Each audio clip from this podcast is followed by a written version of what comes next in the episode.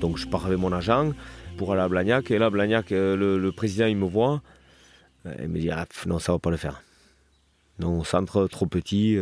Donc bon. Mon agent, il me dit alors du coup, ben, je sais ce qu'on fait. On tente le tout pour le tout. On monte à Albi. On part à Albi.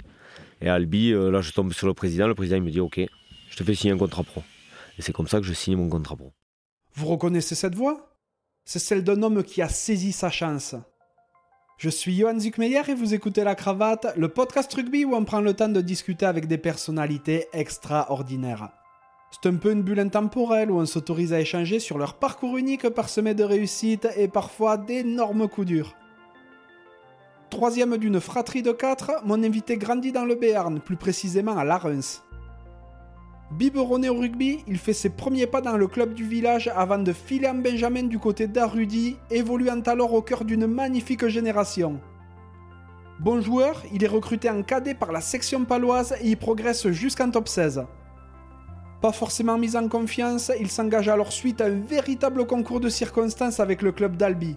Dès lors, sa carrière décolle véritablement. Pierre angulaire des compositions d'Éric Béchu, il vit l'ascension du club jusqu'au top 14 en 2006, mais également sa descente administrative deux ans plus tard. C'est alors qu'il s'engage au Castre Olympique où il reste 5 saisons, devenant champion de France 2013. À 33 ans en 2015, il ponctue sa carrière au pro après deux belles années du côté de Brive. J'ai eu la joie de passer un moment avec Thomas Sanchou.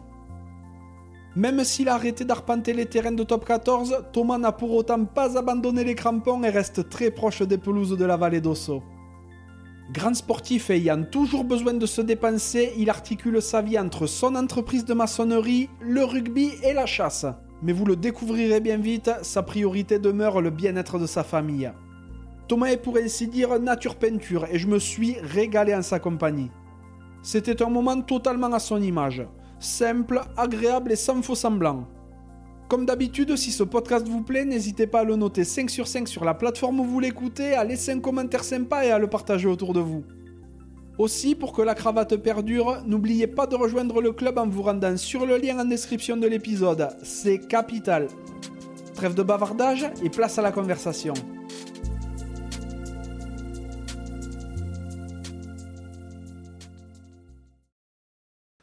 Bonjour Thomas. Bonjour. Comment ça va? Ça va très bien. Ouais, très bien. Donc ben, merci beaucoup de me recevoir. On est aujourd'hui sur tes terres, hein, en Vallée d'Osso. Exactement. À Rudy plus précisément. C'est ça. Alors on n'est pas chez toi aujourd'hui parce que, ben, pour tout dire, euh, tu travailles maintenant depuis la fin de ta carrière et je t'attrape sur un chantier. C'est ça, un petit chantier de, de rénovation que... Bon.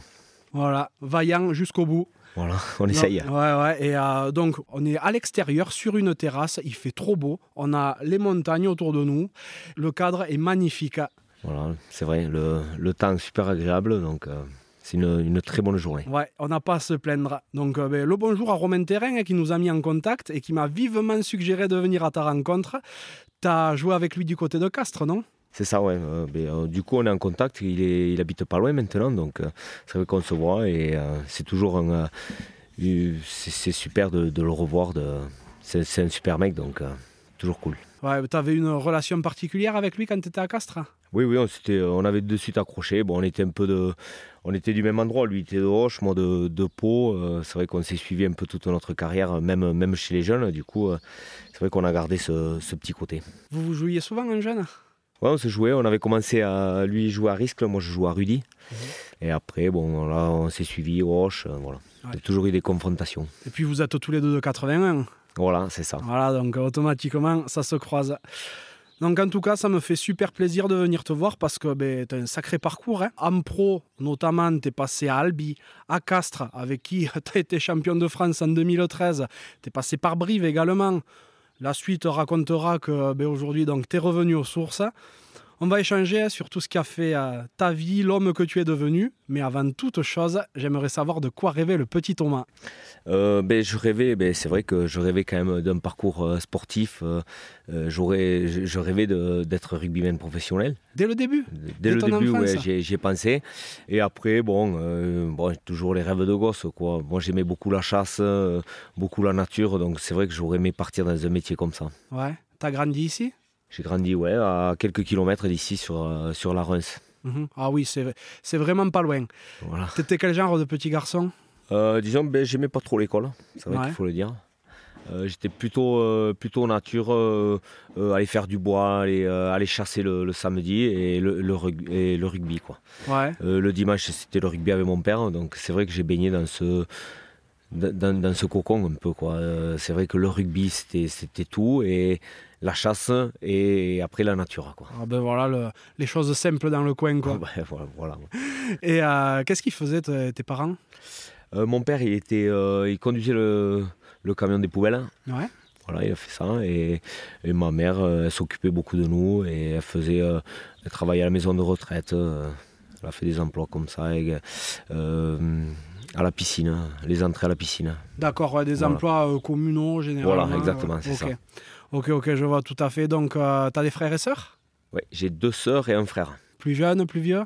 Euh, deux grandes sœurs et un petit frère. Tes parents, ils ont d'abord fait les filles et après les garçons. Voilà, ouais, c'est Voilà. ça. Ils ont gardé le meilleur pour la fin. C'est ton petit frère qui doit être content du coup. c'est c'est lui, c'est le meilleur. Et euh, tu disais que tu avais grandi dans une famille très rugby? Oui, rugby, mon père, euh, mon oncle, mes oncles. Je, je me rappelle, euh, même jeune, j'allais m'entraîner avec mon père le mardi et le, et le jeudi. Donc, euh, Mhm. c'est vrai que c'était des, c'est, c'est des très bons souvenirs. à la Reims? À la Reims, ouais. Il jouait en première, lui, à la Reims.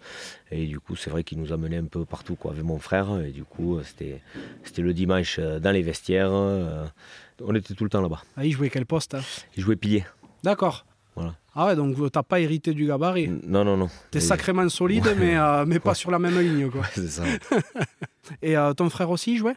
Ouais, mon frère jouait, ben, il a joué arrière, il a joué, euh, il a joué au centre, il a joué en 10, et puis, puis avec l'âge, il a pris un peu, donc là, il est passé seconde ligne maintenant. Ah oui. Ah, C'est pas mal, de, de 15, de 15 à 4. C'est ça. propre. Tu, tu disais que tu as débuté le rugby à la Reims. Ouais, À c'est quel âge? 6 Euh, ans, j'avais. J'ai fait, on, a, on avait fait 2-3 ans, puis après, il y a eu un problème d'effectif, donc je suis descendu à Rudy. Ok. Voilà, c'est comme ça, et après, je suis arrivé à Rudy, j'ai fait là jusqu'à, jusqu'à, jusqu'au cadet. Tu t'es essayé à d'autres sports avant Ou en Euh, j'ai même temps fait- J'ai fait un peu de judo, de judo, mais après, ça a été, euh, non, j'ai fait que du rugby. Après, euh, euh, c'est vrai qu'à mon époque, il n'y avait pas trop le choix, quoi. Oui, et puis surtout dans le coin. il y avait du rugby, un peu de foot. Ouais. Bon, le foot, bon, voilà, c'était pas trop ça dans la famille. mhm. Voilà, et après un peu de hand. Donc, c'est vrai que j'ai joué en UNSS comme ça pour, euh, pour me faire plaisir un peu, pour changer un peu de. Ouais, rugby à bloc dès le voilà, départ. mais quoi. le rugby après c'était c'était euh, tout le temps. Donc tu fais tes débuts en poussin ou jeune pousse même. Voilà, ouais, c'est ça. euh, c'était Poussin. Poussin, j'ai fait, euh, j'ai fait deux ans. Mhm. Et après, je suis parti en, en Benjamin à, à Rudy, où j'y suis resté jusqu'à mes années cadets. Ouais, c'était une entente avec la Reims ou c'était indépendant? Non, c'était indépendant. c'est arrivé, l'entente, elle arrivait en- plus en cadet. D'accord. Parce que c'est un peu la guéguerre entre la Reims et la Rudy. Ça a été du moins. Ça a été, oui, ça a été, mais maintenant euh, les générations euh, sont passées, voilà. euh, Il n'y a plus cette guéguerre de, de, de village. Le niveau à la Reims, c'est quand même un peu meilleur, où ils sont en Fédéral 3 maintenant. Non, non, mais il n'y a, plus- il y a plus cette guerre. Non. Bon, mais parfait. Après, donc tu restes à, à Rudy jusqu'en cadet. Vous aviez des bons résultats à ce moment-là? Ouais, on avait de, de bons résultats, on avait de, de bons entraîneurs. Je me rappelle, on jouait, les, euh, on jouait quand même la section, on jouait euh, Dax. euh, C'était rare de, pour des, des- des petits clubs comme nous, ça se voit plus maintenant. Et euh, du coup, euh, voilà, on a été après avec mon frère, on a été recruté par la section. Il y avait une belle génération à Rudy à cette époque-là? Ah oui, il y avait une très bonne génération. Il y avait Cap de Vielle, Vigno-Tuquette, euh, Ah oui, Pays au Somme.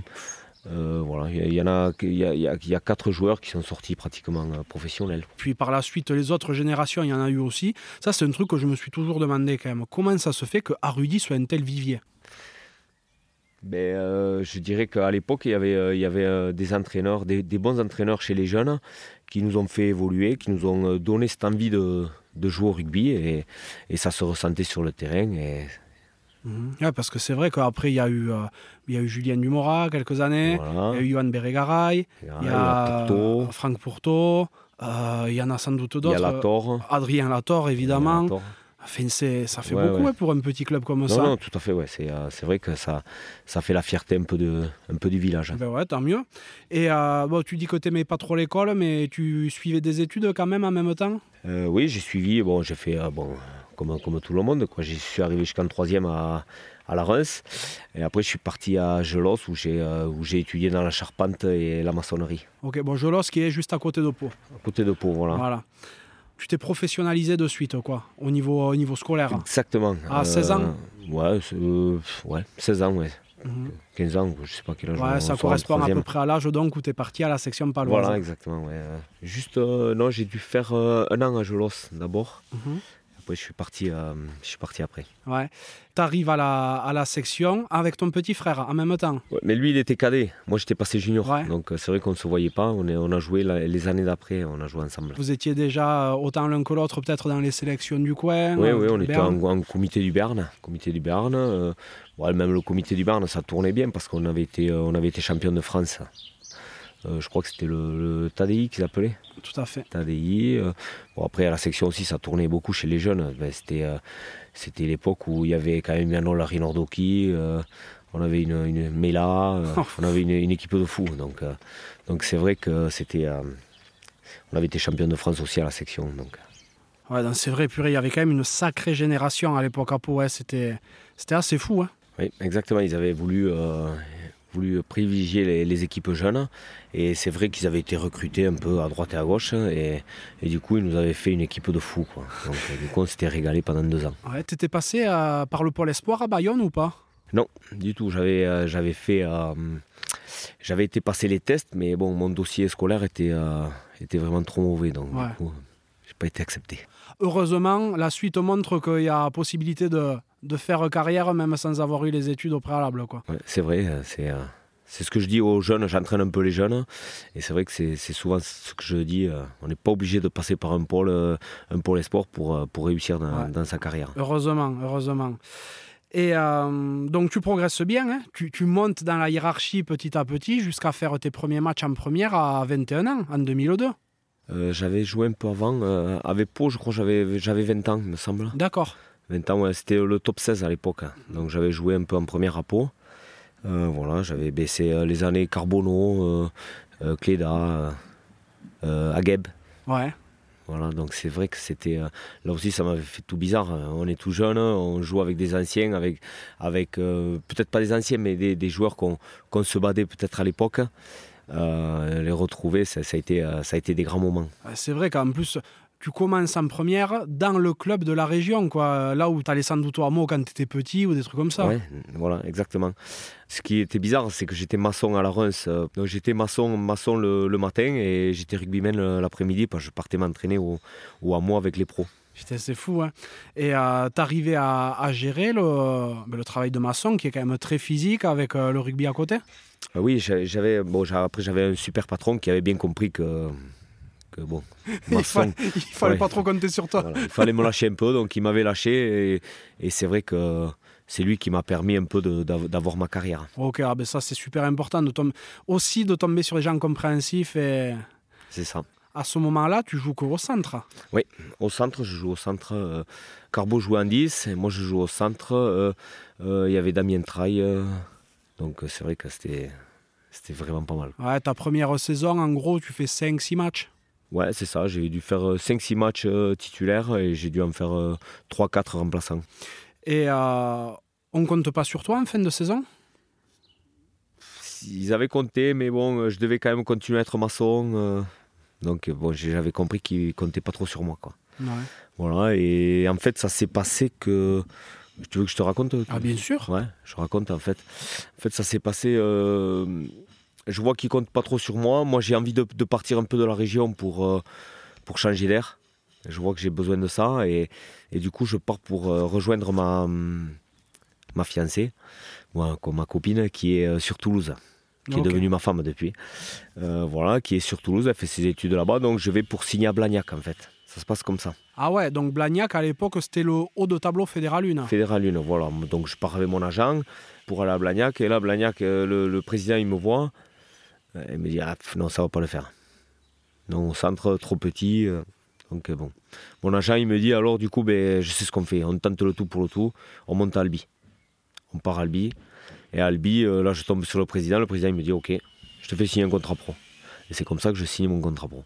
C'est incroyable. Alors attends, président de Blagnac, il a été sacrément couillu. Parce que, non mais, tu viens de top 16 tu joues en top 16, même si tu n'as pas 30 matchs dans la saison, et il fait la fine bouche alors qu'il est en Fédéral 1. Ouais, voilà. Mais bon, après, euh, pour, euh, pour sa défense, quand même, il avait fait signer euh, Dimitri Seigno à ma place. Dimitri Seigno, avec qui j'ai joué après Albi.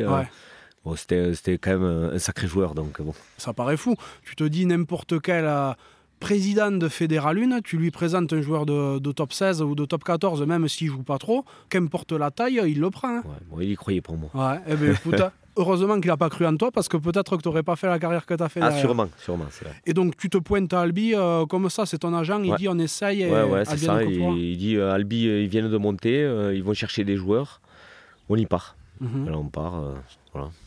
Je savais vraiment pas où j'allais, quoi. Je savais même pas, même pas que, à quoi ressemblait cette ville. Je, ne connaissais pas du tout le club. là, j'arrive et là, le, président, il me fait un contrat, il me dit c'est bon. C'est fou. Tu signes combien de temps? J'avais signé deux ans. Tu faisais comment, vu que ta copine était à, à Toulouse? Tu faisais la navette Albi-Toulouse tous les ouais, jours? voilà, ouais, j'avais un appart et après j'y allais euh, quand elle, elle était à la fac pour être prof de sport. Mhm. Voilà, donc du coup, euh, c'est vrai que j'y allais un peu le mercredi euh, quand j'avais des, des, trous dans les entraînements. Parce qu'à l'époque, à Albi, on, on s'entraînait le soir à 19h. Ah ouais? Parce que comme l'équipe venait de monter, on était plus réactif. Et donc, du coup, il y avait euh, quand même les joueurs à travailler et on s'entraînait à partir de 19h. Et dans ce cas-là, vu que vous étiez plus réactif, toi, tu faisais quoi à côté? Rien. Non, moi, j'étais pro. Ah, ok, ok. Euh, il y avait quelques contrats pro. On devait être 5-6. Euh, et après, tout le reste, c'était des joueurs. D'accord. Je vois le truc. Tu arrives dans ce club et qui vient de monter de, de Fédéral 1. Ça faisait quelques années et qui, ça se jouait un peu pour qu'il monte depuis l'arrivée d'Éric Béchu, en gros. Quoi. Exactement. depuis 99, ça faisait 3-4 ans que ça s'est arrêté trois fois en finale pour eux. Ensuite, c'est monté. Et euh, première année, euh, ben, vous maintenez de grande justesse en Pro D2. Oui, ça avait été. Euh, ça avait été très très juste. Mais après, il y avait une grosse poule avec des clubs comme Montpellier. non, c'était très dur. mais tu te fais vite ta place quand même. Oui, là j'ai. oui, Eric Béchu m'avait à la bonne quand même. Donc J'étais un peu le chouchou là-bas, on va dire. D'accord.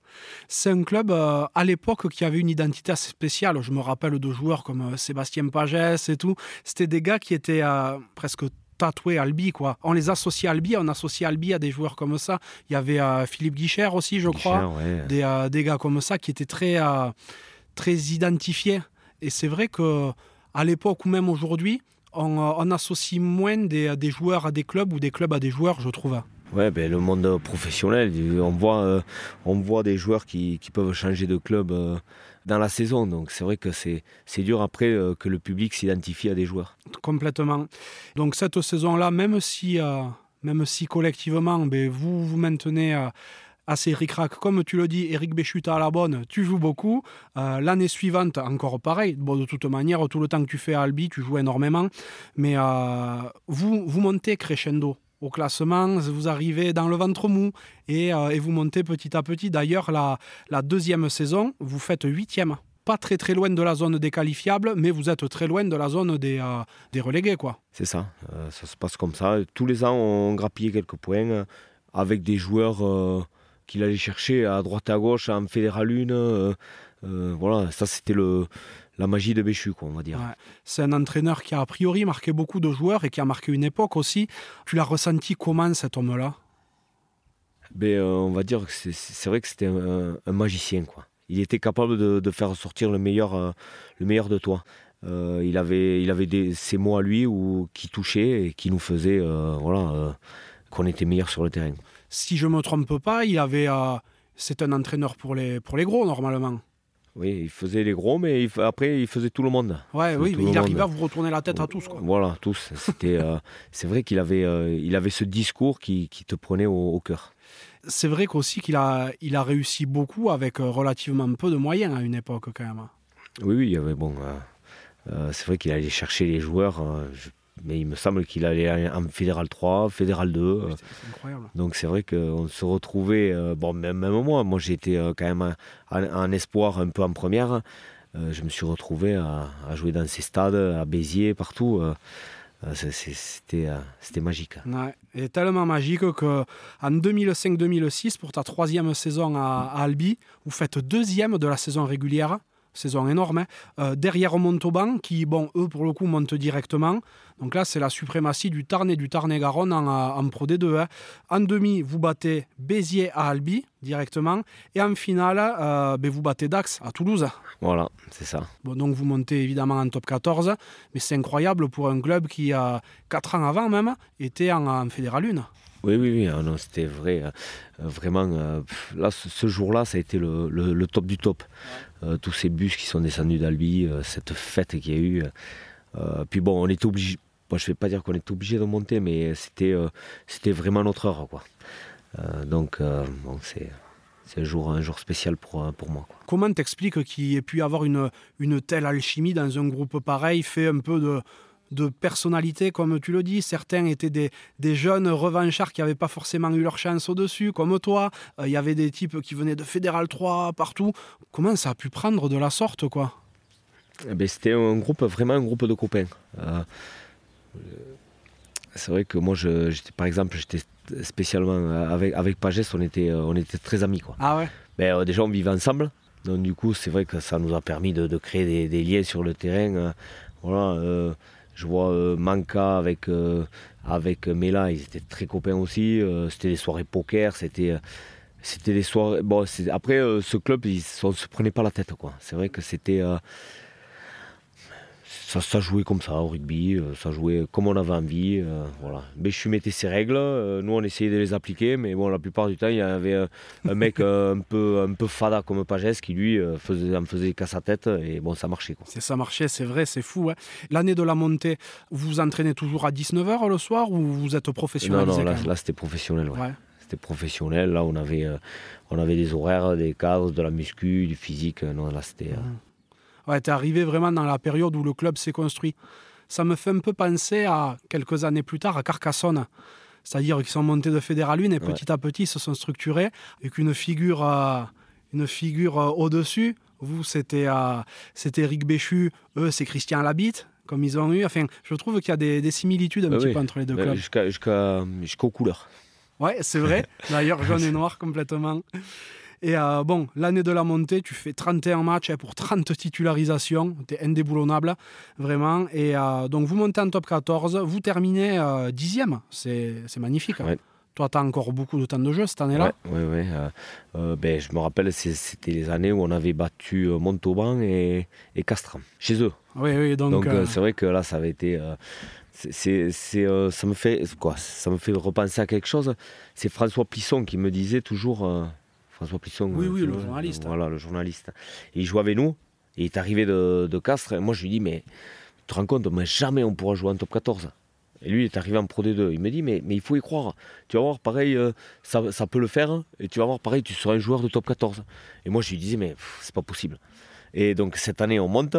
Et donc, il me dit, on attaque la saison. Et il me dit, tu vois, ça y est, t'es un joueur de top 14. C'est fou, hein. Et donc, c'est vrai que je pense toujours à lui quand, quand on me dit, ouais, t'as joué en top 14. Je me dis, putain, c'est vrai que lui, il m'en avait parlé.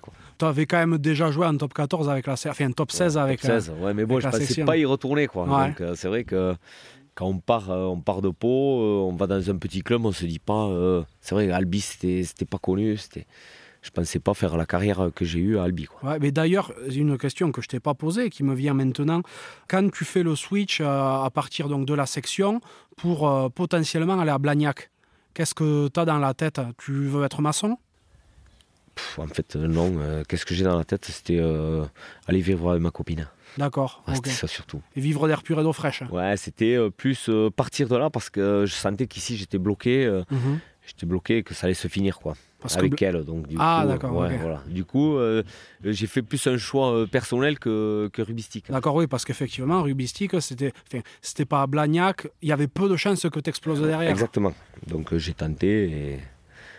Heureusement qu'il t'a rafouté, le président, c'est énorme. Deuxième saison, là, tu joues encore beaucoup, mais tu commences à enquiller en, en neuf à ce moment-là. Voilà, c'est ça. Eh ben, Sébastien Pagès s'était cassé la mâchoire. Euh, je me rappelle même où c'était. C'était à Montpellier, euh, une percu de Picamola. Ah oui Ouais. Il avait ramassé un peu. Donc, c'est vrai que voilà, il se casse la mâchoire et du coup Béchu, ben, il se retrouve que qu'il n'y a pas de euh, il a pas de demi de mêlée. Donc il me dit bon, tu te le sens. Et je dis ben pourquoi pas et Et c'est à partir de là où je joue à la mêlée. Et là, il faut se rendre compte, tu vas sur tes 27 ans. Hein Ouais. T'es pas un perdreau de la veille. euh, il faut. Enfin, le- poste de neuf, en plus, c'est particulièrement technique. Comment tu arrives à t'y faire? Euh, Bon, après, il y avait un gros pack à Albi, donc c'est vrai que c'était, euh, ça rendait les choses un peu plus faciles. Et du coup, euh, ça s'est fait, euh, je vais dire, naturellement. Parce qu'il faut savoir coller au ballon, il faut savoir Ouais. faire les passes qui vont bien, dans le bon timing et tout. disons que c'est quelque chose en plus que j'avais jamais fait quoi. Du coup, c'est bon, j'avais joué un peu en junior à Rudy, euh, voilà, sur des, des- des- des petits matchs quoi. Mais euh, jamais, euh, jamais avec, euh, avec, avec cette intensité. donc du coup, bon, c'est peut-être finalement le regret que j'ai dans ma carrière. Quoi. Je me dis si j'avais peut-être joué avant en neuf, j'aurais pu être avoir peut-être euh, une autre carrière ou en tant que début de mêlée. D'autant que tu es assez petit, très rablé. Ouais, euh, ouais, le gabarit de, de ceux, des, des neufs qui ont explosé quelques années après, quoi. Exactement, ouais, c'est vrai. Euh, des, des cocottes, des Dupont, des gars comme ça, t'es Oui, oui, fichu oui. pareil, quoi. C'est vrai, donc. euh. Après, euh, après, la carrière est loin d'être ajoutée pour autant. hein. Non, non. Donc, deuxième saison, euh, là où tu commences à, à alterner centre et neuf, ben, vous terminez 12e. Ouais. Vous terminez 12e, vous sauvez les miches de peu, en, euh, sportivement, j'entends, parce que malheureusement, euh, la DNCG vous rattrape et euh, ben, vous êtes rétrogradé. Voilà. Donc ça a été, c'est pour ça que ça, ça a été une saison dure parce que on a eu, on a eu euh, ce, ce- la DNACG, DNACG, Ouais, DNACG ou DNCG, je me Ouais. rappelle plus. DNACG, je crois que c'était ça, euh, qui nous a plombé toute la saison. Quoi. Il y avait toujours des rappels, toujours ceci, toujours cela. On a eu des baisses de salaire, euh, mais c'était allé tous les 3-4 mois. Quoi. Donc ça a été une saison hyper compliquée et hyper, euh, hyper dure pour le groupe. Déjà que vous ne deviez pas être les, les plus gros salaires de top 14. Ouais, non, c'est Euh, comment ça se passe d'ailleurs les, les, euh, les réductions de salaire? C'est le président qui vient vous voir, il vous demande si vous êtes d'accord ou vous êtes ponctionné direct? Non, non, c'est, il, nous, il nous demandait, euh, Ouais. il nous demandait euh, si on était d'accord. Ouais. Et donc euh, c'était c'était un trou dû à quoi? Je me rappelle Montauban, ça, le, le souci ça avait été la construction de la nouvelle tribune, tout ça. Vous, ça avait été quoi? Bon, je sais pas du tout. Je pense que bon, il y a eu les salaires un peu, un peu trop. Peut-être euh, ils nous ont donné peut-être un de trop gros salaires. Ou... Mhm. Non, je, ça, je sais pas. Donc bref, euh, vous terminez 12e, donc sur le prêt, vous vous maintenez, mais vous, vous descendez, et, euh, et c'est Dax qui se maintient en définitive. Voilà, c'est ça. T'avais une clause de départ, toi? Euh, ben, au cours de la saison, j'avais dit, j'avais accepté une baisse de salaire avec une clause de départ à la fin de la saison. Tu savais que... Vous saviez que ça sentait la, la mort un petit peu ou pas? Oui, après, bon, on avait, euh, on avait les agents qui, euh, qui nous en ont. quoi, le mien, en tout cas, m'en avait parlé, donc je savais qu'à la fin de la saison, ce serait compliqué. Ouais, c'est sûr que sportivement, ça doit être dur de se mobiliser dans ce cas-là, de rester, euh, de rester focus sur la chose. D'autant que si vous étiez descendu sportivement, c'était encore une, di- une division, Une division, en dessous. ouais. C'est pour ça qu'on a tout fait pour, pour se sauver sportivement. Ouais. Euh, c'est vrai que c'était le, quand même c'était la motivation de- du groupe. Vous descendez donc en Pro D2 et euh, toi, tu pars pas super loin, par contre, parce que tu signes à Castres. Voilà. Comment se font ces contacts avec Castres? J'imagine aussi que, vu le temps de jeu que tu as à Albi, tu as peut-être d'autres contacts par ailleurs. Comment ça se passe, tout ça? Bon, moi je voulais rester dans la région parce que ma femme euh, étant prof, euh, elle était sur Groyer, donc euh, moi je voulais, en termes de famille, c'était, c'était trop compliqué de partir. Tu avais des enfants déjà? J'avais, euh, j'avais une fille. D'accord, oui, donc c'est c'est pas forcément évident. Vous avez même pas eu à déménager, du coup? Si, si, on a- ouais, je suis parti à Castres parce que je me sentais pas, euh, pas être proche de, des gens avec qui j'allais jouer. Quoi. Ouais. Donc, je voulais pouvoir inviter, moi, même s'il n'y a que 40 km. Mais enfin, euh, dans l'après-midi, si on veut aller boire un coup, on pouvait aller chez moi, on pouvait aller chez les autres. Donc euh, c'est vrai que. C'est plus pratique, ouais. Ouais. C'est les Lolos qui te recrutent à Castres. Non, c'est euh, la première année, c'est euh, Alain Gaillard. D'accord. C'est Alain Gaillard avec euh, Jérémy euh, Davinson Mhm. et McCall qui était au Saracens. Bon, voilà, donc bon, je vais pas dire que la première année, ça a été, c'était compliqué quoi. C'était compliqué parce que, parce que les entraînements c'était en anglais, parce que j'étais parti d'un, club, je, vais, je vais dire famille, très famille, où j'étais le chouchou à voilà, un simple joueur qui vient, qui est entraîné par des Anglais qui parlent pas un mot français, où je suis obligé de me faire traduire par les joueurs. Enfin, j'ai, euh, j'ai détesté. Ah ouais. À ce moment-là, euh, Castres a quand même de grosses ambitions. Ils, sont, ils, ont, des, ils ont des All Blacks, ils ont, ils ont tout ça. Tu arrives dans un club qui, sur le papier, doit bien performer. Parce qu'en plus, la saison d'avant, ça n'a pas été dégueu pour Castres. Ouais, ouais. Et c'est très compliqué. Voilà. Collectivement, c'est Ouais, très très on avait compliqué. quand même le, le capitaine de l'équipe de France, on avait Lionel Nallet. Oui, c'est vrai. Voilà, on avait, euh, là aussi, il y avait une équipe, euh, vraiment une grosse équipe. Et, finalement, euh, on se retrouve à batailler.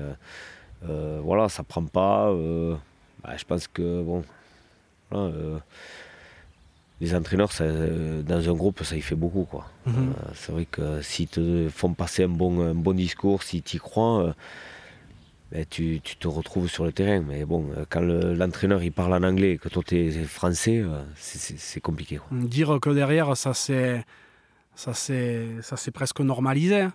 Parce que j'en ai parlé avec euh, Swaneto Evalou il n'y a pas longtemps, euh, quand il arrive à, à Toulon, enfin un peu après qu'il soit arrivé à Toulon, quand toutes les stars sont arrivées, ça parlait anglais et il y avait un interprète et tout, tu vois. Ouais. Donc, euh, je te dis, euh, des fois, la mayonnaise ne prend pas, comme c'est le cas pour vous, et des fois, elle prend très bien, euh, parce que Oui, oui, derrière, non, Toulon, qui est terrible. Mais c'est vrai que euh, quand on veut parler d'identité et autres, te retrouver à parler anglais à. Castres, ça fait bizarre, sûrement. Quoi. C'est- moi, ce que j'ai trouvé dur, c'est que je jouais au rugby pour, euh, plus pour m'amuser. quoi. C'était vraiment, c'était vraiment un jeu. Et la première année à Castres, ben, ça n'a pas été un jeu. Quoi. Ça a été, euh, ça a été ben, voilà, le monde professionnel où il fallait vraiment. euh, c'était, jouer au rugby pour, euh, pour avoir des résultats. Et du coup, c'est vrai que ça ça collait pas dans ma, dans ma personnalité. Quoi. Ah, mais pourtant, tu étais quand même dans un club pro, donc c'est sûr qu'il en faut. ouais, Et pourtant, à titre perso, la saison commence bien quand même, parce qu'au début, euh, t'enchaînes. Ouais, ouais, j'enchaîne, euh, je joue, je marque, je fais quand même de, de- de bons trucs où les, les coéquipiers ils sont contents de moi. Et après, je me blesse et voilà. euh, Ouais. Début novembre, contre le. Stade Montois. voilà. Qu'est-ce que tu te fais? Crois que je me déchire le, le mollet. Déchire le mollet. À partir de là, euh, peu, je vais pas saison galère où j'ai du mal. euh, Il y a d'autres joueurs qui se, qui se sont révélés et, et du coup, euh, ben, McCall il fait pas, il préfère ses joueurs à moi. Donc du coup, ben, je, je cire un peu le banc. tu reviens deux mois plus tard, en gros. Ouais. Euh, mais euh, mais c'est Sébastien Tiusbord qui a pris le qui a pris le poste en neuf. Voilà, ouais. Bon, après, lui aussi avait été un peu blessé aussi en début de saison. Euh, bon, Sébastien Tillous, c'est un autre niveau euh, par rapport au mien où j'étais à l'époque. Donc c'est vrai que. Voilà, et après au centre, il y avait quand même euh, Kefou, il y avait Christopher, il y avait des joueurs qui, tenaient la baraque aussi. Quoi. Lionel Mazar qui sortait de l'équipe de France. Donc c'est vrai que bon, y avait du monde. Oui, oui, c'était solide. Effectivement, cette blessure, elle t'aura quand même coûté assez cher sur cette saison-là. Et derrière, tu auras eu du mal à te refaire la place. Mais tu refais quand même cinq matchs après ta blessure. Et euh, tu te répètes encore ou c'est que tu es mis au banc? Non, non, un peu, un peu les deux. Quoi. Euh, euh, pas spécialement en forme parce que j'avais encore mal à ce mollet. Ouais. J'avais, euh, du coup, après, je me suis fait opérer de la cheville. Ah oui, ok. Ouais, non, j'ai eu le. J'étais jamais blessé à Albi et j'arrive à Castres, je me, je me blesse de, Mhm. De partout. Bon, euh, je, je vais pas dire que c'est le, le moral. Quand t'as pas le moral, tu te blesses, je sais pas. Mais il paraît que ça y fait beaucoup. hein. Mais bon, ça, ça doit être ça alors. Ah non, mais c'est vrai, euh, des gars qui sont en, en pleine bourre pendant des années parce qu'ils ont l'environnement qui leur va bien, et euh, dès qu'ils se retrouvent euh, parfois à un endroit qu'ils connaissent pas trop, où ils ont du mal à s'y faire, c'est blessure sur blessure, tu le vois régulièrement ça. Mais ça, ça doit être ça. Ouais, peut-être. En tout cas, bon, ben, vous, euh, vous vous maintenez presque de justesse, j'ai envie de dire, parce que vous faites 12e. 12e, ouais. Une marche en dessous, eh ben, c'était euh, c'était l'échafaud. Et la saison suivante, par contre, vous refaites la cerise collectivement parce que vous terminez cinquième et vous vous qualifiez pour les barrages. Vous perdez contre le stade toulousain en barrage. Sur un plan perso, c'est quand même un petit peu mieux. C'est-à-dire que euh, tu joues beaucoup plus, tu es sur les feuilles de match, Voilà. mais tu es Ouais. peu titulaire. Non, c'est ça. J'étais plutôt le. Ben, disons un peu comme le, le bon joueur, mais, mais pas assez bon pour être euh, titulaire. Ah bon, après, c'était eux, eux, en, en termes d'entraînement, euh, c'était le, le top. Ils avaient fait ret- retrouver un peu le sourire à tout le monde. Euh, Oui, donc c'est les Lolos qui étaient arrivés. Ouais, ouais, c'est ça. Laurent Labitte, Travers ouais. et Laurent Labitte. Voilà, ils ont été, euh, ils ont été super parce qu'ils ont vraiment mis de l'ambiance dans le groupe. Euh, ils, ils nous ont fait retrouver un peu, nous, nous, nous retrouver quoi. Mais justement, hein, avant de, avant de reparler de, de la saison en, euh, en cours, à ce moment-là, euh, le fait qu'ils arrivent, les, euh, les Laurent, tu as réussi à retrouver un peu euh, la patte Eric Béchu dans tout ça ou pas? Non, parce que Eric Béchu, quand même, c'était, il faisait, bon, il faisait avec ses moyens, quoi. Eux, ils ont eu, de suite, ils sont arrivés, ils avaient vraiment les, les grosses ambitions.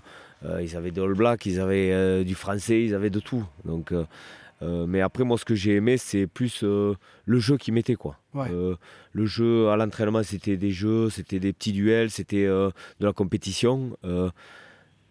c'était, tu, partais à l'entraînement avec le sourire. Ça, je pense que c'est, c'est le, c'était le plus important. Ah ben, Grégory Arganez me racontait que quand il les avait eus à, à Montauban, euh, même à l'échauffement, il y avait des petits jeux où euh, si tu perdais les jeux, tu devais aller faire la bise aux spectatrices dans Ouais, les tribunes et tout. exactement. Ouais, ouais, bon, mais voilà. Il vous le faisait à vous aussi on l'a fait, ouais, on l'a fait. C'est trop bien. Mais euh, donc, ouais, effectivement, vous terminez cinquième, qualifié pour les barrages. Comme on l'a rapidement dit, toi, tu es souvent sur les feuilles de match. Toi, tu dis, je suis le bon joueur, mais peut-être pas assez bon pour être tout le temps titulaire. C'est peut-être aussi euh, un des revers de ta nouvelle polyvalence. Voilà, ouais, il y avait la polyvalence aussi. euh, Je pouvais, je pouvais rentrer à la mêlée comme au centre, voilà. donc il me gardait, il me gardait. Je, je vais pas dire jusqu'à jusqu'à la dernière minute, mais bon, il y a eu un paquet de matchs où je suis rentré 10 minutes. Quoi. Mais ouais. Et puis bon, j'étais quelqu'un quand même, je râlais pas. euh, euh, quand il me faisait rentrer, même si c'était que 10 minutes, je m'y filais, euh, voilà, pour les 10 minutes que j'avais à faire. Donc euh, c'est vrai que pour ça, il a toujours aimé, il a aimé, ce- il a aimé ce côté quand même euh, de chez moi. Ouais, c'est sûr que ça devait pas être quand même euh, évident. La saison suivante, euh, donc 2010-2011, vous terminez troisième de la saison régulière, donc c'est encore, euh, c'est encore mieux. Mais par contre, là, vous perdez euh, d'un petit point contre le futur finaliste Montpellier en barrage. Quand même une belle saison collective, mais là, toi, tu joues de moins en moins. Voilà, ouais. voilà, c'est voilà. Bon après, c'est les années où arrive Rory Cocotte. Il y Mhm. avait Cocotte là, je crois, non? Ouais, il arrive là à ce moment-là, je pense. Donc bon, euh, la concurrence, euh, voilà, c'était vraiment, euh, vraiment dur. Ouais, parce qu'il y avait, il y avait Alexandre Albouy, Voilà. euh, Tius Bord, il devait y avoir Thierry Lacrampe à ce moment-là, où il non, allait euh, arriver? Thios, il était parti. Ouais, Il y avait Thierry Lacrampe d'accord. et Rory Cocotte. Ah ouais, Donc ok. on était quatre. Au centre, il y avait Audrey, il y avait Romain Cabane, il y avait Pedro Garcia, il y avait, ouais, il y en a- il y avait du monde. Ouais, c'était c'était vraiment équipé. Toi, tu songes à partir? Euh, pff, non, non, parce qu'il me, il me restait une autre, une autre année, je crois, de, de contrat. Donc, euh, non, j'avais pas, j'avais pas pensé, j'étais là. Bon. Toi, tu voulais quand même aller jusqu'au bout de ton contrat. Tu Ouais. n'étais pas, spécialement vexé de ne pas avoir trop de temps de jeu. quoi. Non, non, mais bah, je trouvais que j'en avais quand même un peu. euh, bon, les matchs, bon, c'est moi, c'est là où j'ai vraiment pas du tout joué, c'est ma dernière année. Quoi. Encore là, je jouais, j'avais dû faire une quinzaine de matchs, tu vois. Mhm. Tu vois, sur les feuilles, toujours un peu 24e, tu vois. en fait, tu as toujours espoir d'être dans le groupe parce qu'il il te maintient. L'habit, il était très fort pour ça. Il te maintenait quand même. euh, Mobilisé. Il te faisait croire un peu que tu allais y être. Et puis, bon, tu n'y étais pas. Mais il te mettait 24e. Tu prenais le bus, tu te disais, putain, la semaine prochaine, c'est bon. Ça. Et non. euh, du coup, ça. Malin. Ouais. Euh, donc, la saison suivante, par contre, en 2011-2012, tu joues plus? C'est ton avant-dernière saison, donc là, tu as quand même plus de temps de jeu. Tu retrouves en début de saison d'ailleurs ta place au centre, Voilà. un poste que tu connais bien, et automatiquement, eh tu as plus d'automatisme. quoi, Voilà. peut-être. Mais je crois qu'il y avait. Attends, qu'est-ce qu'il y avait Pourquoi Il n'y avait pas une Coupe du Monde ou non? Euh, mais si, fin- début de saison, il y a la Coupe du Monde. Donc, du coupe, euh, coupe du Monde, donc il manque quelques joueurs. Il y a, euh, euh, tu vois, des Argentins, des trucs, et, ou des mecs en équipe de France. hein, Et du coup, on se re- je retrouve que, que je joue. Voilà. Il est content de ce que je fais. euh, Ça se passe plutôt bien, et là, vous arrivez en demi-finale. Vous, euh, ouais. vous perdez contre le Stade Toulousain qui sera champion la semaine suivante. Et tu joues d'ailleurs à cette demi, toi qui avais plus du tout de temps de jeu les années précédentes, euh, avec euh, Castres la première saison qui se sauve les miches de très très peu. Euh, là, vous arrivez en demi et tu joues quoi. Ouais, là, je joue. J'avais dû rentrer peut-être euh, 20 minutes. Voilà, bon, les phases finales, quoi. C'est c'est toujours des, des, des, des- des moments que- qu'on rêve d'un ben, petit, même, même jeune. Et du coup, bon, voilà, on y est. Et, malheureusement, ça, ça tourne en faveur du stade toulousain. Ouais, bon, après euh, la saison suivante, par contre, c'est la saison, collectivement en tout cas. La saison régulière est correcte. hein. Vous êtes tout le temps, euh, vous jouez placé. Jamais gagnant, mais tout le temps placé. Parce que vous oscillez toute la saison entre la quatrième, cinquième place, grosso modo. Donc vous sortez très peu de la zone déqualifiée, déqualifiable. En barrage, vous, vous jouez contre Montpellier, vous les battez. En demi, vous battez Clermont. Et en finale, euh, ben, euh, vous battez Toulon, euh, Toulon qui est récent champion d'Europe. Euh, le truc improbable, ils étaient annoncés archi de chez archi favori. Donc sur les trois matchs de phase finale, les trois vous étiez outsider et les trois vous les avez gagnés quoi. Ouais, c'est ça. mais d'ailleurs cette finale, c'est, le jour où Rory Cocotte sort une finale de, fou quoi. Thalès aussi a été très bon, avec, il avait claqué deux drops. Voilà, donc c'est vrai que ce match, il ne pouvait pas nous échapper c'est vrai. Donc vous ramenez le Brennus à Castres. Par contre, pour toi, euh, très très compliqué cette année-là. Voilà. T'es pas invité. Pas invité. Non, non, j'avais fait. Euh, je crois que j'avais dû faire 5 matchs. Mhm. Mais bon, après, ça avait été compliqué parce que bon. Euh, c'est le jour où Laurent Labitte m'a dit ce, week-end tu joues, c'est un match pour toi. On avait rigolé parce qu'on était avec Romain Cabal, on était dans la chambre. Je dis putain, ah bon, il me dit ça et je regarde la météo et il pleuvait. Donc j'ai dit bon, voilà, quoi, c'était un petit. Euh, il m'a fait jouer parce qu'il pleuvait, quoi. Ah ouais donc, on avait rigolé, quoi. Parce que le jour où il faisait beau, il me disait, Robin Caval, il regardait la météo, il disait, bon, ce, week-end, tu joues pas, c'est sûr. non, mais c'était un petit, petit truc. C'était pour pas avoir allongé d'autres longues passes. Hein, ouais, non, mais c'est ça, moi, c'était euh, une petite. Euh, tu, vois, tu vois le truc. Ouais, ouais, je vois l'idée. Il me dit, il me dit, ouais ce week-end, c'est un match pour toi. Hein. Il me dit, c'est sûr, tu joues ce week-end. Et quand tu regardes la météo, mais des éclairs et tout, tu dis, putain. tu dis, putain. Le cadeau, quoi. Ah ouais, le cadeau. et donc, du coup, après, on regardait la météo. C'était un match à Bordeaux en plus. Mais il n'avait plus. terrible. Torrent. Des torrents, du vent, des trucs. Mais un match, on avait injouable. On avait gagné à Bordeaux, mais c'était jouable. Et donc, du coup, après, quand, à chaque fois qu'on regardait la météo qui faisait beau, euh, Romain Cavani me disait ah, ce week-end, tu joues pas. Ah, c'est euh, dans la déception, ça en est quand même rigolo, quoi. Ouais, bon, après, on avait. Euh, bon, après, moi, j'avais. Euh, on était vraiment très copains à, Castres. Que ce soit Marc-Andreux, euh, Cabane, Thalès, Brice Mac. non, mais on, s'aimait, quoi. On était un petit groupe comme ça. du coup, même quand tu étais 24e, finalement, tu n'avais même pas les boules. mais justement, en plus, ça, c'est quelque chose qui t'a caractérisé cette année-là. C'est-à-dire que tu as très peu joué, comme on l'a dit, mais tu avais quand même une importance toute particulière dans le vestiaire parce que tu étais super intégré, euh, tu avais beaucoup de potes, tout ça. Et euh, même si euh, il était à peu près acquis que tu jouerais pas les phases finales vu que tu n'avais quasiment pas joué de la saison, tu étais tout le temps en train de préparer avec eux quand même. Tu n'étais jamais mis à l'écart, tout ça. tout ça c'est ça, ouais. ils me prenaient, mais d'ailleurs, je sais pas si c'était pour, pour amuser les autres ou quoi, mais. Non, mais peut-être. pour les mettre en confiance. Non, mais tu avais une vraie place dans le groupe. Quoi. Oui, oui, non, mais Et je, dis, ça, vrai, je dis ça sans que ce soit péjoratif. Tu vois, un gars comme euh, en, Coupe du Monde de foot, Adil Rami, tu vois, il n'a pas joué du tout de la Coupe du Monde. Et euh, il a été d'une importance capitale en 2018 pour le titre. Et peut-être que s'il n'y avait pas été, les mecs n'auraient pas été champions du monde. Il y a ce que tu apportes sur le terrain, mais il y a tout ce que tu apportes à côté aussi. Et donc peut-être que toi, cette année-là, ben, ton rôle, il était plus en dehors que sur le terrain.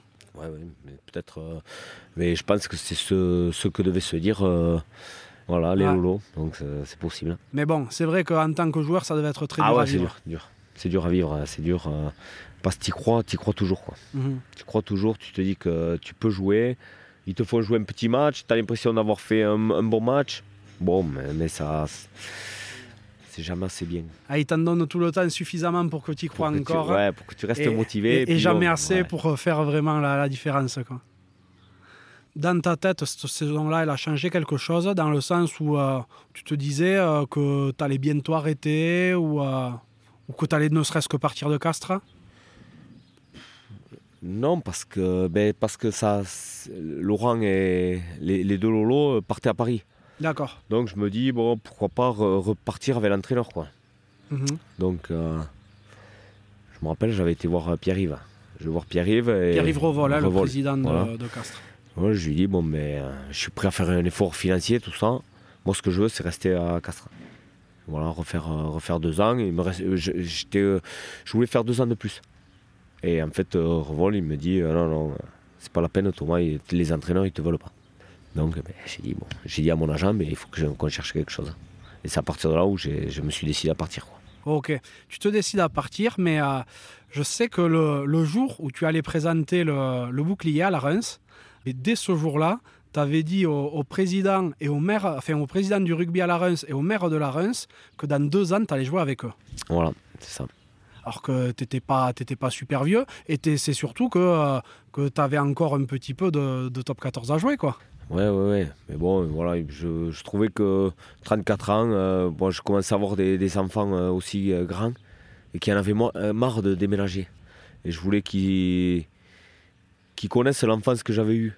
Donc du coup, je, je trouvais que c'était il était temps que je rentre, rentre chez moi. Et effectivement, même si tu avais prévu de prendre ta retraite deux ans plus tard, donc en 2015, deux ans après Voilà. ton titre de 2013, euh, dans ce laps de temps-là, tu signes à Brive. À Brive, ouais. Donc comment ça se fait? Comment tu arrives à Brive? Qu'est-ce qui te séduit dans le projet? Euh À Brive, euh, j'ai signé surtout parce qu'il y avait Carbo. Je suis très copain avec Carbo. Et du coup, c'est vrai que me retrouver, finir. euh, je trouvais que la, la boucle était bouclée. quoi. J'avais commencé à jouer en première rapport avec lui. Voilà, il, il a fini par m'entraîner. Et je trouvais que là, c'était euh, c'était une bonne fin pour moi. Ouais, puis, euh, puis Brive, c'est c'est pas pourri quand même. C'est un beau Ouais. club. Ouais, ouais, un super club, euh, super état d'esprit. J'ai retrouvé un peu le club euh, famille que j'avais à Albi. Ouais. Donc, des copains, voilà. Là, tu arrives, il y a une, une belle bande d'oiseaux. des Arnaud Mignardi, Exactement. Gaëtan Germain, j'en oublie sans doute. Ouais, Péjoine. Oui, Jean-Baptiste oui, Péjoine. Non, non, mais il y avait Guillaume Namy. Mhm. Non, non, il y avait des, des- un super groupe.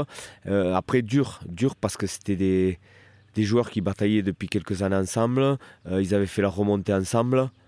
Du coup, euh, dur de, de rentrer, de, de- de rentrer dans ce groupe. quoi. Ouais. Mais tu t'y fais bien parce que tu joues dès la Ouais, ouais. première année. Ouais, Tu, joues, tu joues pas mal et collectivement, mais là c'est c'est super. Vous terminez 9 alors que l'équipe est promue. Euh, bon, vous avez du mal à gagner à l'extérieur, mais à domicile, euh, personne ne vous prend quoi. Quasiment personne. Non, non, c'était. euh, après, c'était, je vais dire, un groupe guerrier, quoi. C'était un. Voilà, ils avaient connu la Pro D2 où c'était dur, où, et du coup, ils voulaient pas y repartir, quoi. Donc, du coup, c'est vrai qu'ils ont. on s'est vraiment. on a été très solidaires à cette saison. Ouais, et il faut se rendre compte que vous terminez donc 9 du top 14 avec le 13e budget. Ouais. Ça, c'est quand même quelque chose qui aujourd'hui se voit très peu parce que très souvent et à peu de choses près, ton classement en fin de saison, c'est ton budget en début de saison. hein. C'est en gros ça. Et vous, vous surperformez par rapport aux moyens que vous avez, quoi, financiers. Voilà, ouais, c'est euh, mais c'est la magie du, euh, du sport. Un peu, on se dit, euh, voilà, c'est pas parce qu'on a le 13e budget que peut-être qu'aujourd'hui ça n'arrivera pas, mais, à notre époque, en tout cas, il y avait quand même cette envie de jouer pour le club, voilà, et cette envie de jouer pour le copain. Ouais, et tu, dis à, tu dis à notre époque, bon, on ne parle pas du, euh, de, de la préhistoire non plus. hein. On est en, on est en 2000, euh, 2016, tu vois. Tu trouves qu'il y a eu un gros changement depuis en termes d'état d'esprit dans le rugby? Oui, ça change. euh, je pense que le. Après, j'y suis pas, j'y suis plus dans le rugby, mais, mais je trouve que euh, ce que je, ce que j'arrive à lire, euh, les mecs qui changent de club, les clubs qui vont virer un joueur, voilà, c'est des choses qu'on voyait pas avant. Mhm. Ouais. Et je trouve que ça, ça fait, c'est que c'est quand même une mauvaise image pour le rugby. Mm, Probablement, ouais, c'est sûr. Et à cette saison-là, vous arrivez aussi en quart de finale de challenge européen. Ah ouais. Euh, le challenge, c'était un peu les. euh, c'était. euh, je vais pas dire, mais c'était ceux qui n'avaient pas trop de temps de jeu. Donc, euh, donc c'est vrai que euh, réussir à se qualifier, euh, c'était. C'était, un petit exploit. Ouais. Fait toi, tu jouais en challenge, mais, tu, euh, mais pour le coup, tu avais aussi du temps de jeu en top 14. Ouais, j'avais jou- ouais, je jouais. Bon, après, toujours, euh, ben, ma polyvalence, euh, un peu le centre neuf, c'est vrai que ça me. J'étais quand même souvent remplaçant. Mhm. Après, j'avais pris un carton rouge aussi en début de saison. Donc, du coup, celui-là, il m'avait quand même pénalisé euh, contre... Contre Grenoble. Grenoble, ouais. Euh, euh, je, je pensais en parler tout à l'heure, tu vois. Ah, Euh, ouais. Quand j'allais te poser la question de la cravate, je voulais faire une petite blague et tout par rapport à la cathédrale que tu avais mise. T'en as pris peu des, des rouges Ouais, ben, j'en ai pris, ben, j'en ai pris un, quoi. Celui-là, par contre, il était, Ouais, il était joli quand il, même. il après. était joli. Euh, C'est Valentin Courant, il s'est retrouvé cul par-dessus tête, vraiment. C'est vrai que... Non, mais il y en a pas mal qui m'en parlent encore. Je vois que euh, l'autre jour, on était à la réception et il y avait des jeunes qui le regardaient sur YouTube. Ouais, Donc, ouais. Ça m'a fait rire. Ah, mais c'est, c'est vrai que là, c'était. euh, je pense que tu fais ça aujourd'hui, c'est rouge et euh, 15 semaines de suspension. Ouais, hein. ouais, ouais, ouais, non, mais c'est sûr. Parce que là, là, il, a, il, a, il a vraiment. fait, il, est, il est descendu comme un i euh, à Mais, l'envers. mais quoi. euh, à 2-3 ans près, c'était, on avait le droit de le faire. Oui, c'est vrai, à 3 ans près, tu avais une statue à, t'avais une statue à Brive. quoi.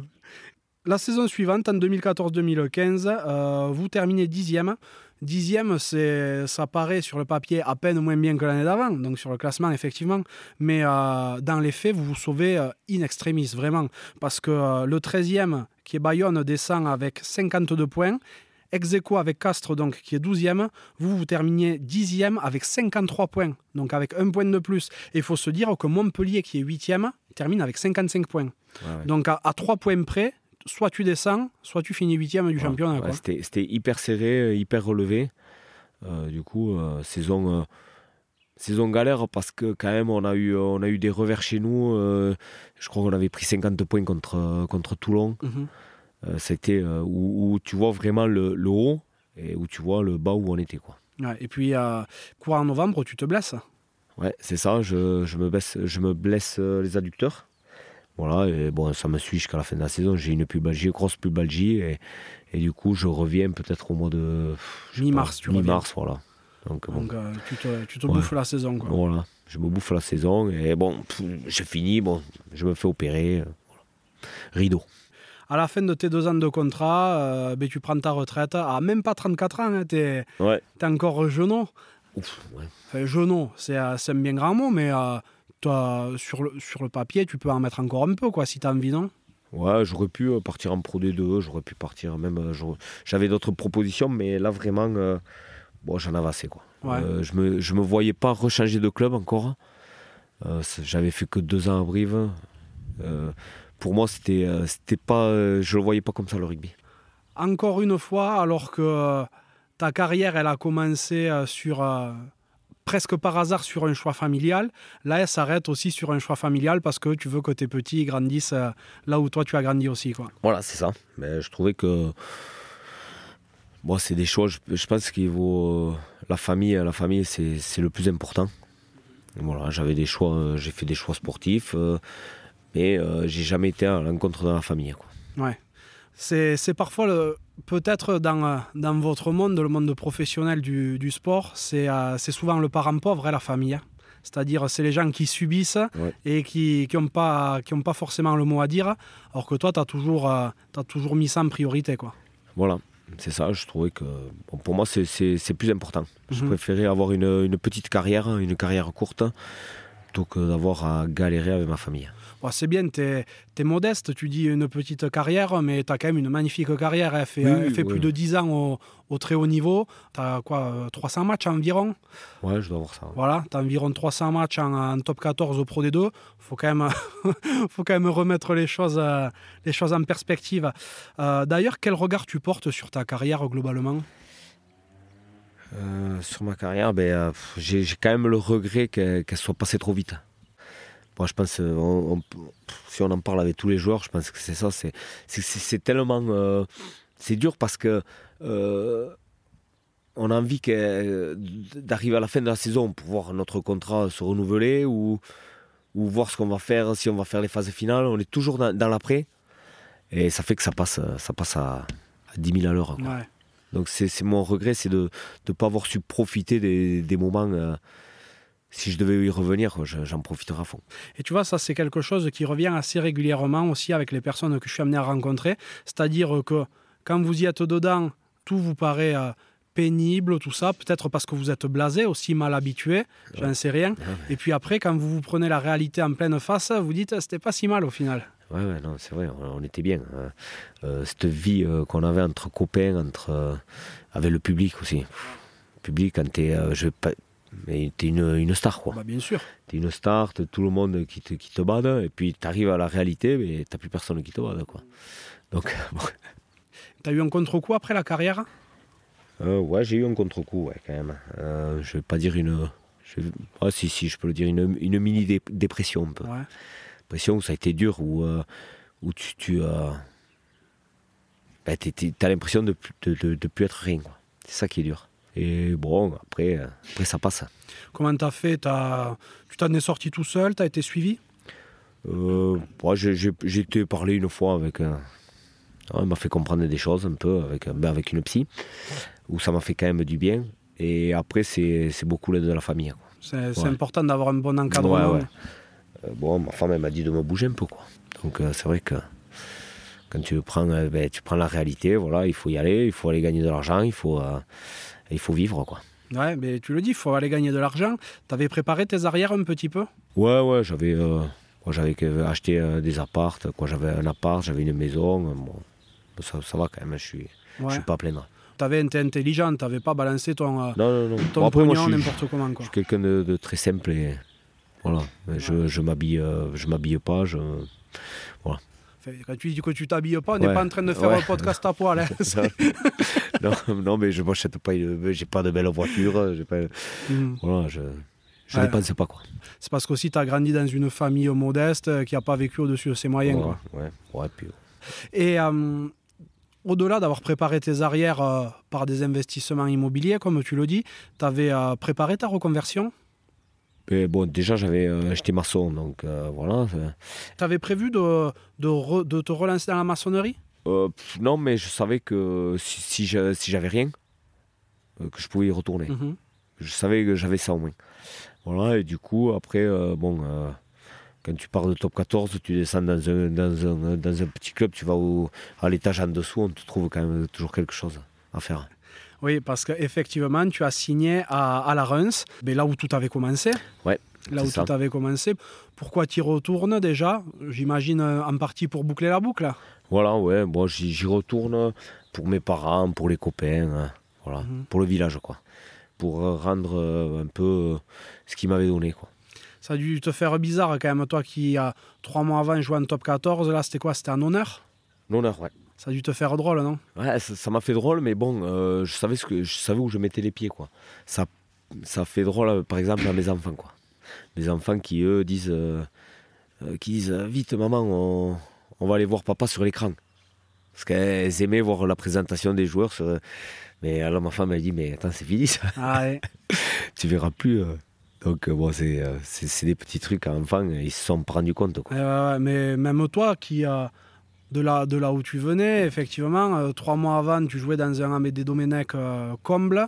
Ouais. Là, ben, euh, avec tout le respect que j'ai pour la Reims, évidemment, hein, mais tu te retrouves dans un stade champêtre. Ouais, ça n'a rien à voir. Ça, ça a dû participer aussi au, au petit coup que tu as pris derrière les oreilles, non? Oui, ouais, il y a eu ça, mais bon, après, c'est- plus la vie qui est, qui est dure.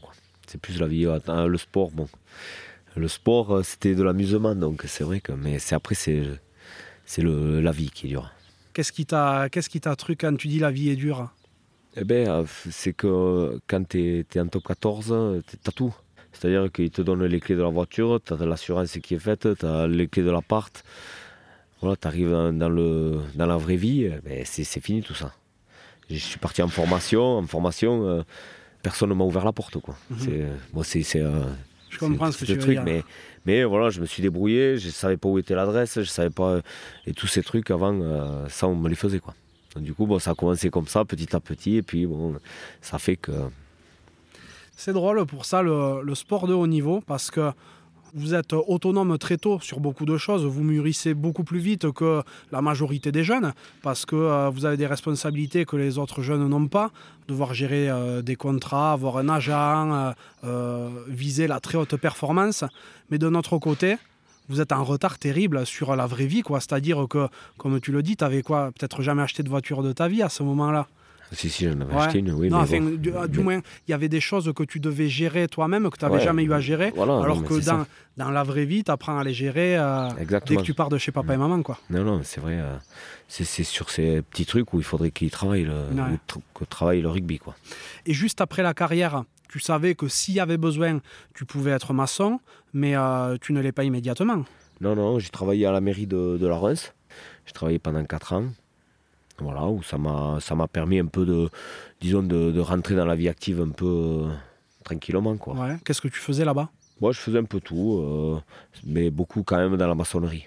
Je sais pas moi, ça pouvait faire les égouts pour voir euh, les alimentations de, de flotte, voilà, des petits murets, voilà. un peu, un peu, un peu de tout. Quoi. Ouais. Toujours travailler en extérieur quand même. Quoi. Ouais, ouais, ouais.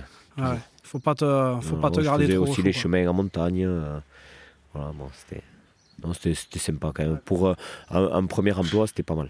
Premier emploi parce que euh, au bout de 4 ans, tu arrêtes de bosser à la mairie de la Reims. Tu fais, euh, tu fais autre chose. hein. Voilà, ouais, c'est ça, c'est que bon, euh, je me voyais pas faire ça toute ma vie. c'était, je trouvais que ça manquait un peu de, un peu de rythme. Mhm. Euh, voilà, j'étais, je vais pas dire aigri, mais j'étais pas bien. finalement, je rentrais chez moi, énervé de la journée, pas assez travaillé. Et pourtant, c'est le rêve de, de beaucoup de, de rugbymen, de, après leur carrière, trouver un taf à la mairie. hein. Ouais, mais, ouais, mais bon, après, on n'a pas tous euh, les mêmes caractères. Non, c'est vrai. Et euh, non, moi, il me faut quelque chose où je bouge, où, où je travaille, où je me la donne. quoi.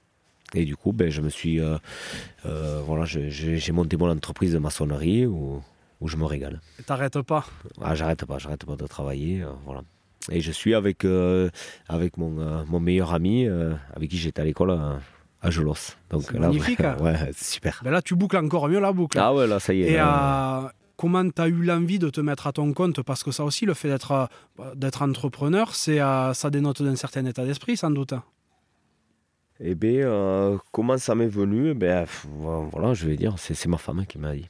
Ma femme m'a dit, tu t'es fait la maison, euh, pourquoi, pourquoi tu te, tu te lances pas? donc, bon, elle, a vraiment confiance en moi. Euh, Moi, j'ai un peu moins confiance en moi. Donc, donc euh, du coup, ben, c'est elle qui m'a qui, qui, qui m'a lancé. T'es content de l'avoir fait? Ouais, ouais, je suis, je suis super heureux. T'as du, des chantiers par-dessus tête, quoi. Voilà, ouais, ouais, ouais, j'en ai beaucoup. Ouais, tu restes dans le coin tout le temps? Toujours dans le coin, euh, bon, je descends un peu sur Oloron. euh, voilà, bon, ça dépend un peu si, si, suivant les connaissances.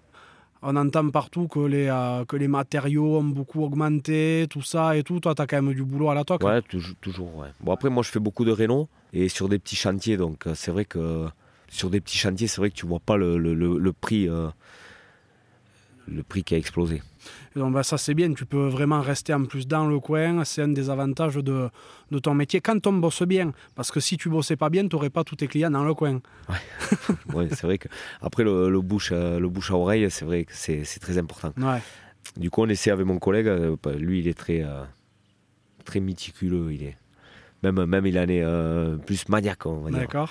Donc lui, il est très maniaque et c'est vrai que bon, il m'apprend vraiment ce que c'est de, de, de travailler propre.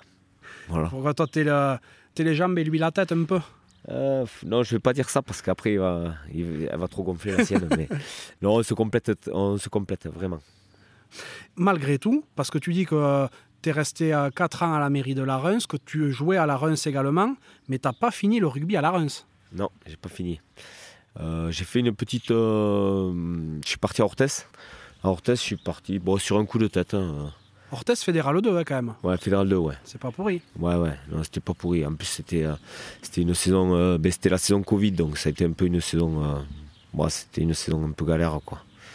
Parce que euh, avec le Covid, ça s'est arrêté. bon. Mais après, c'était très sympa. Je suis parti sur un coup de tête avec, avec un copain, en fait. Voilà, un copain qui me, qui me décide un mariage et il me dit Allez, viens et tout. J'ai dit Tiens, ben, Ok, allez, j'y vais. Allez, Et j'y suis parti. Mhm. Ouais, je suis parti, mais Orthès, après, ça faisait loin, quoi. Ah ça, ben faisait oui. loin, ça me faisait de la route.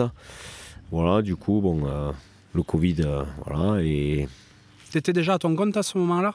Non. Ah, pas encore, ok. voilà. Hum, Donc, euh, voilà. Même si il y a eu la saison du Covid à Orthès, t'as toujours pas arrêté le rugby. parce que là, tu pars à. Rudy. Voilà, là, je pars à Rudy. Bon, avec mon frère, on se voit, on se voit un soir, on dit, T'es qu'allez, euh, on continue de jouer ensemble. Et il me dit, ouais, ok, allez. On signe à Rudy, voilà. Parce qu'en plus, ton frère n'était pas à Rudy à ce moment-là. Euh, il était à la Reims. Ouais. Il était à la Reims, donc on est partis tous les deux à Rudy. Voilà, et, euh, bon, et on continue à jouer encore à Rudy. Vous continuez à jouer et toi, tu ne fais pas que jouer. Voilà, j'entraîne aussi. J'entraîne, j'entraîne, je file un coup de main, disons, à entraîner. Voilà. Ça te plaît? Ouais, ça me plaît, ouais, ça me plaît parce que, parce que déjà, je suis avec des jeunes qui, qui sont très, euh, très respectueux. Ça, ça me plaît. Euh, qui écoutent hein, et qui vont jamais me contredire, jamais essayer d'avoir. c'est- toujours euh, pénible d'expliquer à quelqu'un euh, et que lui, par derrière, il te dit non, c'est comme ça. Voilà. Donc, c'est vrai que pour ça, c'est, j'adore cette équipe. C'est peut-être aussi que tu as cette légitimité quand même. Tu ta carrière derrière toi. Parce que pour l'avoir observé, je trouve que les, les nouvelles générations, elles remettent beaucoup plus en cause ce que vont dire les, euh, les anciens souvent. Mais euh, peut-être quand il n'y a, quand il y a pas la légitimité que toi, tu peux avoir. Ça, ça y fait peut-être Ouais, aussi. ouais, ça y fait, oui. euh, ouais, je, bon, on va pas se, se mentir, c'est vrai que ça, y- ça y Mais fait bien quand sûr. même. euh, le fait euh, d'avoir joué à ce niveau, euh, euh, ils ont quand même, euh, quand même envie de, de m'écouter, envie d'apprendre, donc euh, c'est vrai que ça y fait. Il n'y a pas très longtemps. Le quoi, le... Eh bien, que tu étais à, à haut niveau. Ouais, ça fait 7 ans déjà. Ouais, 7 ans, c'est Ouais. rien. c'est rien du tout. Mis à part ça, tu as quitté le monde du rugby pro? Tu es plus du tout dedans? Non, j'y suis pas. Non. J'y suis plus. euh. Moi, je vois quand même euh, des collègues, quoi. hein, Mais euh, non, je, j'y vais, je vais un peu à la section, ça, voir quelques matchs. Mais bon, incognito, quoi. T'as jamais eu envie de, de retrouver un peu le- l'ambiance du, du vestiaire, du terrain, d'une manière ou d'une autre, être entraîneur, euh, dans les médias? Non. Non? Non, non, non, ça me. J'avais vraiment fini euh, avec le rugby, quoi. J'avais fait vraiment le tour du, du rugby professionnel. T'avais avais ton compte, quoi. Ouais, ouais, j'avais mon compte. euh, je... Non, non, c'est, quelque chose que je, je voulais plus. Ouais. C'est quoi ta vie aujourd'hui? Mais ma vie, euh, ben voilà, beaucoup de boulot. Ben, euh, je reviens un peu à, à ma vie d'avant, où je fais le week-end euh, la chasse. euh, voilà, je fais un peu euh, le rugby avec mon fils de, de 6 ans. Euh, je Tu l'entraînes? Fais- Ouais, j'entraîne, j'entraîne les, les moins de 6 À Rudy ou à la Reims? À Rudy. D'accord. Quoi, à Rudy Larens, parce que c'est en, euh, c'est en entente. Ah, ok, ok, ok. Voilà. Donc c'est marrant parce que j'ai, j'ai les, les plus petits, mais j'ai les plus grands aussi. Oui, c'est Donc ça. on peut, on peut voir. euh, mais des fois, ils sont un peu pareils. Ah ouais C'est ça qui est. Ouais. Alors je sais pas si c'est un compliment pour les plus petits ou si c'est un tacle Bah, pour les le- plus grands. Ils le prendront comme ils veulent. Ah, c'est euh, c'est génial. Et à, à la chasse, tu fais quoi? La chasse, moi, moi je fais que le, le gros gibier, donc c'est vrai que je fais beaucoup lizard. C'est, Je Ah. fais des, des chasses euh, sportives. Ah ouais, tu crapahutes parce Voilà. que le lizard, tu le trouves pas à 500 Non, mètres d'altitude. voilà, hein. bon. Mais bon, euh, pas vraiment le plaisir de tuer, puis c'est le plaisir de, de, marcher, Ouais. de. Voilà. Vous avez droit à me prélever combien des lizards dans la saison? Ouf, on en a, ouais. On doit en avoir 70 à rince. Ah oui, d'accord. Ouais, Ouais, c'est, surpeuplé lizard. Les auditeurs le savent pas forcément, mais chaque territoire a un contingent de, Voilà, c'est ça. de, de gibier qui peut prélever euh, chaque année. Voilà. Donc euh, bon, je reste bon, voilà, euh, simple, chasse, Mhm. Je vais dire nature et tradition, quoi. Voilà, je, je vois tout à fait l'idée. Ouais, Euh, c'est euh, tu dois quoi? Tu dois monter à 1500, 2000 pour le chasser? Ouais, c'est ça, ouais. 1500, 2000, tout, tout, euh, en fait, ça va jusqu'au, presque jusqu'en Espagne. D'accord. On a un super territoire à Laurence. Ouais. Comment tu fais? Tu te fais des, des journées à 25 bornes de marche? Comment ça? Ah, pas, non, pas 25 bornes, mais tu dois te faire euh, 15 bornes dans la Ouais. journée. 15 bornes avec, tu dois prendre, allez, 1000, euh, 1500 de dénivelé. Quoi. Ah oui. Oui. Ce qui est compliqué aussi avec la chasse à lizard, c'est que euh, ben, des fois tu le tires presque d'un pic à l'autre et donc tu dois vachement marcher pour aller le récupérer derrière. Exactement, ouais, ouais, tu fais des tirs, euh, à à 200 mètres. quoi, Ah oui. 200, ouais, c'est, puis c'est ramené, c'est. euh, puis, non, puis en fait, c'est une tradition qu'on a avec mon père. Et je me dis que tant qu'il est là, euh, voilà, on fera ça euh, jusqu'à, la fin. Quoi. Et il, te, il te suit en montagne encore Ouais, ton ouais, père euh, bon, lui, il est de son côté, moi du mien. Après, on, se, on arrive à communiquer. Et voilà, donc. euh, bon, c'est toujours moi qui porte maintenant. Je comprends. Bon, ça va, les lizards, c'est pas très très lourd quand même. Ça fait quand même euh, 25 kilos. quoi. Ah, ben, ça, ça te maintient. Ouais, ouais. On ne peut pas être solide comme tu l'es encore sans, sans porter des isards ou mettre des, ou mettre des blocs toute la journée. Et donc, chasse, nature, tu fais beaucoup de balades aussi. Qu'est-ce Ouais, que tu aimes beaucoup, faire beaucoup d'autre? de balades, beaucoup Ouais. de VTT. VTT, ouais. Ouais, du VTT, j'adore. hein. J'adore. euh, voilà, bon, après, c'est. euh, Après, on est quand même une famille de sportifs. Donc, euh, c'est vrai que moi, avec ma femme, on court beaucoup. Quoi, surtout elle. Quoi, elle, elle court et moi, je la suis en vélo. D'accord. Je vais faire ça parce a un peu le.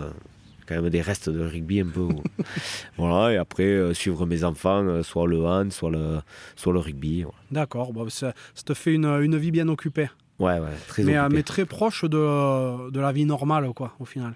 Tu as vraiment Ah, ben, récupéré une vie à fait complètement, oui, oui. euh, là, ça y est, c'est. euh, moi, je suis. euh, je veux dire que je suis très heureux parce que, parce que ben, mes enfants, euh, mes enfants sont, euh, sont contents de, la vie qu'on a. C'est toujours dur de, de satisfaire tout le monde. Ah ben je, je me doute. Voilà, donc euh, ma femme, elle est bien, euh, moi, je suis bien. euh, Voilà, donc euh, tout roule. Que demande le peuple Voilà. Et euh, j'y reviens encore à la chasse un petit peu. Tu, vu que tu chasses dans le coin, là, il t'arrive de chasser avec euh, Julien Dumora ou pas? Il m'arrive, ouais. Ouais. Il m'arrive. euh, mais bon, c'est rare parce qu'il est très occupé lui aussi. Ah oui, oui, oui, encore pour, euh, pour un petit moment. Ouais. Euh, Plus pour très très longtemps, mais Ouais. encore un petit il va moment. revenir, oui. Ouais. Et d'ailleurs, comme, tu te, comme tu te doutes peut-être, hein, j'ai échangé avec Julien Dumora avant de venir te voir. Et il m'a demandé de te, ben, justement de te demander comment s'était passée la dernière bringue que vous aviez faite ensemble à Castres. Qu'est-ce que j'avais fait? Ben, a priori, euh, a priori euh, le matin en se levant, il t'a retrouvé dans ta voiture devant chez lui. C'est salaud. C'est salaud parce qu'il doit voir la photo en plus. J'espère qu'il te l'a pas filé. Non, mais bon, je ne manquerai pas de lui demander. Ouais, c'est vrai. J'ai eu un petit coup de fatigue. Ah, ben oui. Ouais. Mais tu vois, n'empêche, c'est très bien parce que tu as eu le coup de fatigue, mais tu, tu n'as pas conduit euh, fatigué. Exactement. Je Voilà. suis parti et je j'ai dormi dans la voiture. Voilà, donc c'est euh, c'est très bien. Il faut, euh, il faut savoir être raisonnable. Eh oui, oui. Non, mais c'est euh, vrai que quand. euh, Enfin, là, c'était à Castres, mais je suppose que quand euh, tous les joueurs euh, d'Arudil et tous ceux qui ont eu de- des grandes réussites et tout, et que vous vous retrouvez dans le coin, ça doit pas être triste non plus, non? Non, non, mais c'est vrai. Mais, mais bon, c'est quand même euh, rare les, les, les moments où on est tous ensemble. D'ailleurs, il faudrait que le, le président pense à faire quelque chose pour ça. Mhm. Là aussi, c'est un petit truc balancé par hasard, comme ouais, ça. c'est hein. ça, exactement. Donc, euh, j'ai bien compris que tu avais, une épouse. Euh, vous êtes rencontrés quand tu étais en junior, c'est ça? Non, non, on s'est rencontrés bien avant. Bien avant? Ouais, ouais, bien avant. D'accord.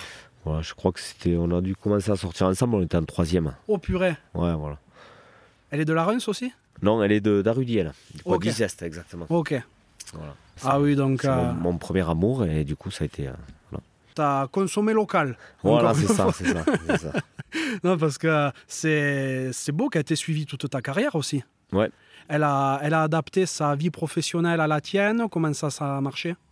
Ouais, c'est plus moi quand même qui ai adapté ma. Ben, vu qu'elle était à Groyer, tu vois, on a, on a commencé. Ben, euh, euh, Albi, Albi, Groyer et Castres, c'était. euh, Tu vois comment c'est Oui, c'est- oui, c'est- le triangle. Donc voilà, donc du coup, moi je suis parti. euh, J'hésitais entre partir à Castres ou partir à Montauban en fait. Mhm. Donc j'ai essayé d'aller à Montauban. Montauban, bon, ils m'ont pas. Je suis parti à Castres. C'est pas plus mal parce que quand tu vois comment ça a fini Montauban Ouais, ouais. l'année d'après, Ouais, ouais. C'est peut-être pas plus mal. Ouais, ouais, ça aurait été. euh, voilà. Après, on s'est rapproché à, à, à- à Brive. Elle avait fait six mois. Six mois, elle était restée six mois toute seule à Castres. Et elle arrivait. euh, donc, donc elle était en, en STAPS, tu disais, pour ouais, être prof de sport. Prof de sport. Donc euh, là, elle est prof de sport maintenant. Ouais, dans le coin. Ben, elle est au collège à Ruy. Oh ben voilà. Ouais, voilà. Donc c'est pour ça, euh, comme je te dis, la vie, euh, la vie idéale. quoi. Ouais. T'as combien d'enfants? J'en ai quatre. Quatre- Trois filles et un garçon. D'accord. Voilà. Donc j'ai insisté. J'étais. Ah donc c'est le quatrième le garçon C'est le quatrième. ouais. Ah mais en fait chez les Sanchou les garçons ils arrivent en dernier tout le temps. Ouais, c'est ça. ouais. Ah, je, Ouais. je vois ça.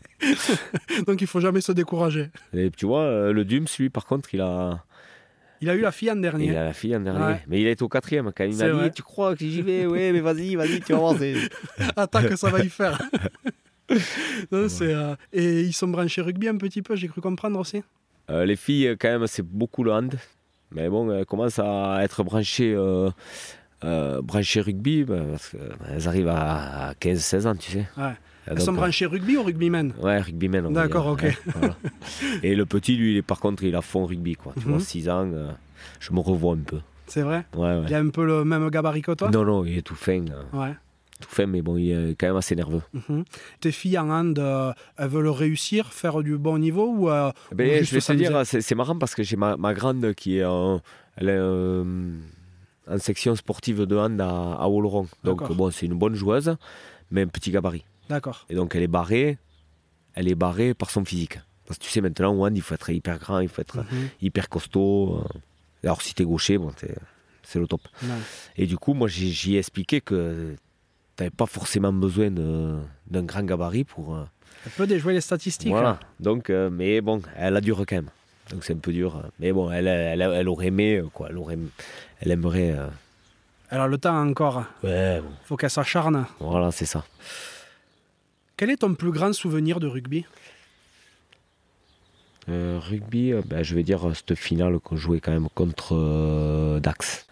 Ça a été tellement fort euh, de, de voir ce, ce- je vais dire, ce, ce petit club monter en élite. c'est- Ça a été quand même. euh, Et puis avec ce groupe. Ouais. Oui, j'ai l'impression que vous aviez vraiment quelque chose en plus, quoi. Ouais, ouais, ça a été vraiment ce. Comment, cette intensité de, de joie, quoi. Ça, ça a été vraiment mon moment le plus fort. Ça devait être, ça devait être magnifique. Ouais. T'es quelqu'un qui a, qui a dû beaucoup, euh, beaucoup s'y filer pour réussir ou t'es un talentueux de base? J'ai pas l'impression de m'y être filé spécialement, mais euh, du talent, je sais pas si j'en ai quand même. quoi. euh. Tu vois Est-ce euh, que tu as eu l'impression d'avoir eu à cravacher quoi, pour y arriver? Ou ça s'est fait Oui, oui, ça? quand même. Ouais. Oui, parce que j'ai toujours eu. on m'a mis des barrières tout le temps. C'est-à-dire que j'ai toujours eu des. mon physique, ça allait pas. J'étais trop petit. J'étais. c'est dur, quoi. J'ai eu plein de. Euh, je me rappelle euh, les sélections du Berne où on est champion de. On joue, on joue quand même les meilleurs. On joue, on joue Midi-Pyrénées où on joue quand même. euh, tous les mecs étaient en équipe de France, tu vois. Et toi, tu es pas. Tu pas, tu pars, tu es, jeté, tu sais. euh, Ouais, donc c'est quand même dur dans ta carrière. Soit tu... Et donc ça m'a forgé un peu mon, mon caractère et, et à me dire que voilà qu'il n'y avait pas que la taille. C'est vrai parce qu'on n'en a pas parlé, mais t'as pas fait les équipes de France jeunes, tout ça Non, du tout, non. Je me rappelle, j'avais fait un stage à Narbonne. Euh, C'était les années où ils ont été champions du monde. Mhm. Euh, 2006 pff, ah non, ça doit être en 99, tu vois. Ah oui, oui, ah oui, d'accord. Euh, tu vois, c'était. euh, oui, quand c'était les moins de style- 21. style, euh, euh, c'était à l'arrière, c'était Jean-Jean, c'était Boussès. Ah oui, oui. Euh, c'était. ah non, mais. Et, et je, je vois, j'arrive dans l'hôtel et je dis à mon pote payé au somme, je lui dis putain, t'as de la concurrence, tu vois, on voit Boussès et Jean-Jean. Et il me dit, mais ça, ça joue derrière. hein. Ah, je dis, ah, pff, putain, ça va être dur. Tu vois, il y avait euh, Bias qui jouait, à- tu vois, Bias, il joue à l'aile. Ouais. Donc c'était euh, des gabarits, c'était tout euh, déjà en 90. Quoi. Mhm. Donc euh, bon, j'ai bien compris en début de stage que j'avais rien à faire là. Quoi. Bon, ils me l'ont fait comprendre. C'est drôle parce que tu en as cité certains, en termes de carrière derrière, t'as rien à leur envier, quoi. Ouais, ouais, je sais, ouais, mais, C'est assez mais, bon, c'est comme ça. Quoi. Ouais. Tu as réussi à passer par les chemins des tournées parce que t'as pas été retenu au pôle à Bayonne parce que l'école, ça suivait pas. Ouais, Euh, derrière, le gabarit, c'était pas dans les standards de l'époque, mais tu as quand même réussi à rentrer par la fenêtre alors que tu étais sorti par la porte. ouais, non, mais C'est- vrai. Ouais, ouais, non, mais c'est, vrai que c'est des petits trucs. euh, euh, tu vois, je vais pour signer à Blagnac, je me retrouve à Albi. Putain, ça, c'est non, fou. mais Ça, c'est- énorme quand même. Ah. Et euh, dans, ta, dans ta vie, je parle pas que de rugby, hein, mais est-ce qu'il y a quelqu'un qui t'a spécialement inspiré? Ah oui, il y en a, oui. oui, oui. Bon, après, euh, bon, euh, comme, comme tout, euh, tout garçon, euh, quoi, mon père. Et après, j'ai eu euh, Pierre Gérotte, le meilleur ami de mon père, qui lui était, euh, je, je vais dire, un peu mon, mon deuxième père. Quoi. Mhm. On faisait la chasse, le rugby, et en plus, c'était mon patron de, de maçon. Ok.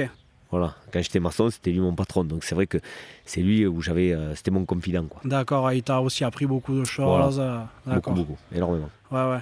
C'est quelqu'un que tu côtoies encore aujourd'hui? Non, il est décédé, Ah. euh, voilà. Donc c'est vrai que c'était hyper dur. Ouais, ouais j'imagine bien. Et euh, j'ai ma petite idée. Mais est-ce qu'il y a un entraîneur qui t'a spécialement marqué dans ta carrière? Ouais, bon. Il y, en a quand même plusieurs. Il y a eu chez les jeunes, quand même. Voilà, je vais dire Jean-Bert Cabane qui m'a entraîné lui chez les jeunes ici. Voilà, qui était très important, qui m'a fait comprendre plein de choses. Après, j'ai eu Marc Marais à Pau, qui lui m'a dit ton gabarit, c'est ton gabarit. Soit tu ne changeras pas, soit tu as envie, soit tu n'as pas envie. Et c'est vrai que lui m'a beaucoup poussé. Il voilà. Et après, euh, Béchu, Béchu qui, euh, qui lui m'a fait exploser au voilà.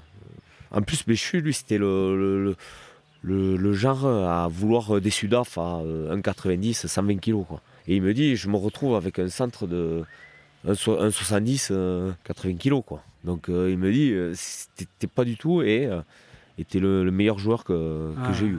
Ouais, Parce qu'il a su te...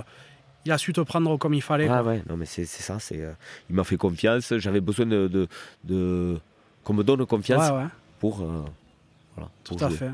C'est beau d'avoir des gens comme ça qui arrivent à Ah te, ouais, à c'est te beau. tirer vers le haut. Quoi. Mm. Pareil, sur toute ta carrière, quelle est la plus belle rencontre que tu as faite au rugby? Rencontre, moi, je, je réfléchis parce que parce qu'il y a eu Pagès qui a été très important pour moi. Ouais.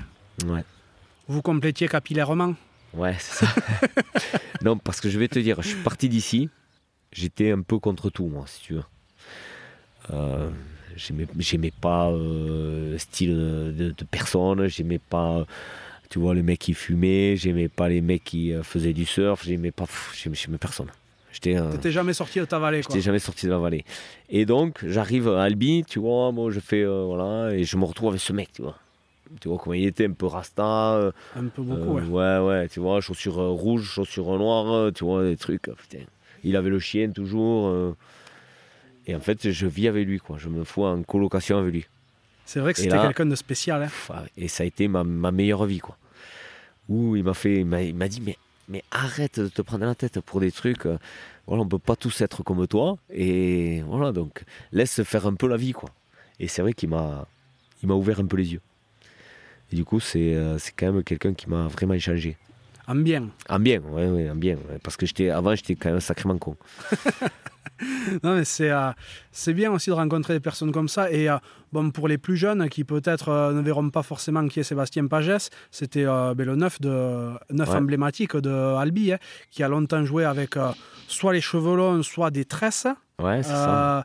Il a eu une période où il était rasé, je crois aussi. Ouais, ouais. ouais. il était rasé. Enfin, il a eu un peu tous les styles capillaires, mais il était très roots. Il était, Exactement, c'est ça. C'était le genre à se balader en monocycle et tout, non? Ouais, ouais, voilà. Il venait à l'entraînement des fois, comme ça, ouais. Voilà, c'est. euh, Il avait une voiture euh, vert pomme, euh, avec des fleurs. euh, non, non, c'était. Tu sais ce qu'ils deviennent d'ailleurs aujourd'hui? Ouais, il est toujours à Albi. Avec, il travaille.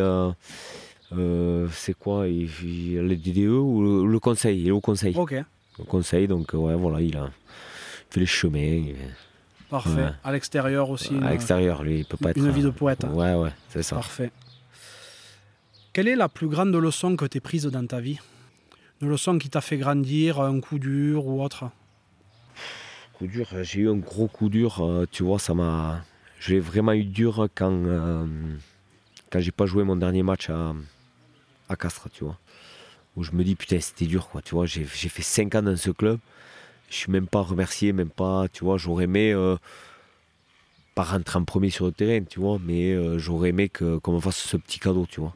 Et tu vois, j'ai pas pu le faire, j'ai pas pu dire au revoir aux, aux supporters, tu vois. C'est quelque chose, ça a été hyper dur, ça. Ça, je l'ai, euh, j'ai très mal vécu. Tu savais que c'était la fin? Ouais, ouais, je savais que c'était la fin. Et, et puis, comme d'hab, tu sais un peu où tu. Euh, tu es là, tu dis, putain, tu sais, j'avais le maillot. Tu sais, le, tu, tu sais tu- comment ça se passe à l'entraînement. Le lundi, tu t'attaques, tu as le maillot, tu te dis, putain, c'est bon, je, je suis titulaire. Quoi. Le mardi, putain, je- j'avais, je l'ai eu un peu, mais, mais je l'ai redonné à quelqu'un, tu vois. Je me dis, merde. Le jeudi, je l'ai plus. Putain, et donc, euh, tu vois, je, ça, ça monte, ça monte. Et en fait, j'ai, explosé ce jour-là. Donc moi, on s'était- bon, je m'étais pris un peu la tête avec, euh, avec Laurent. Quoi. Ouais, bah, C'est humain. hein. Ouais, ouais.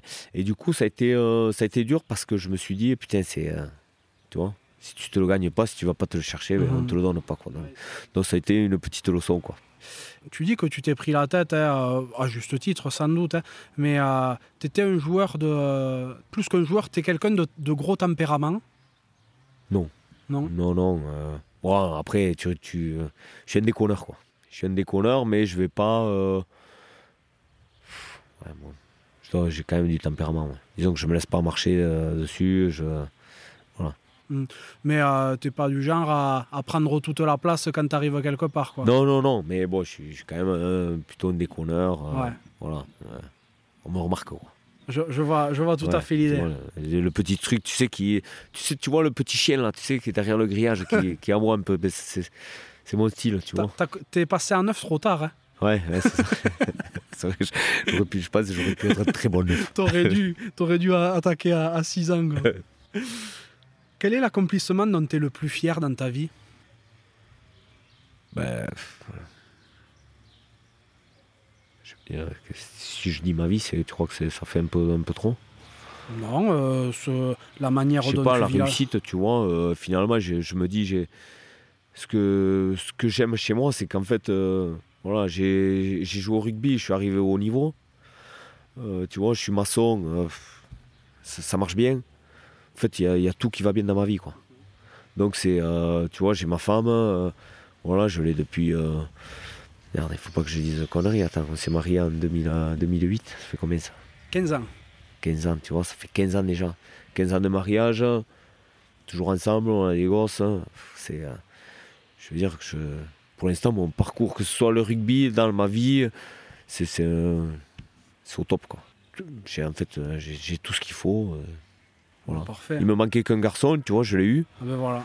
Tu vois, donc, Comme quoi, tu- tu, l'as- dit il y a quelques minutes, quand tu veux quelque chose, il faut aller te le chercher. ah, il faut aller le chercher, tu vois.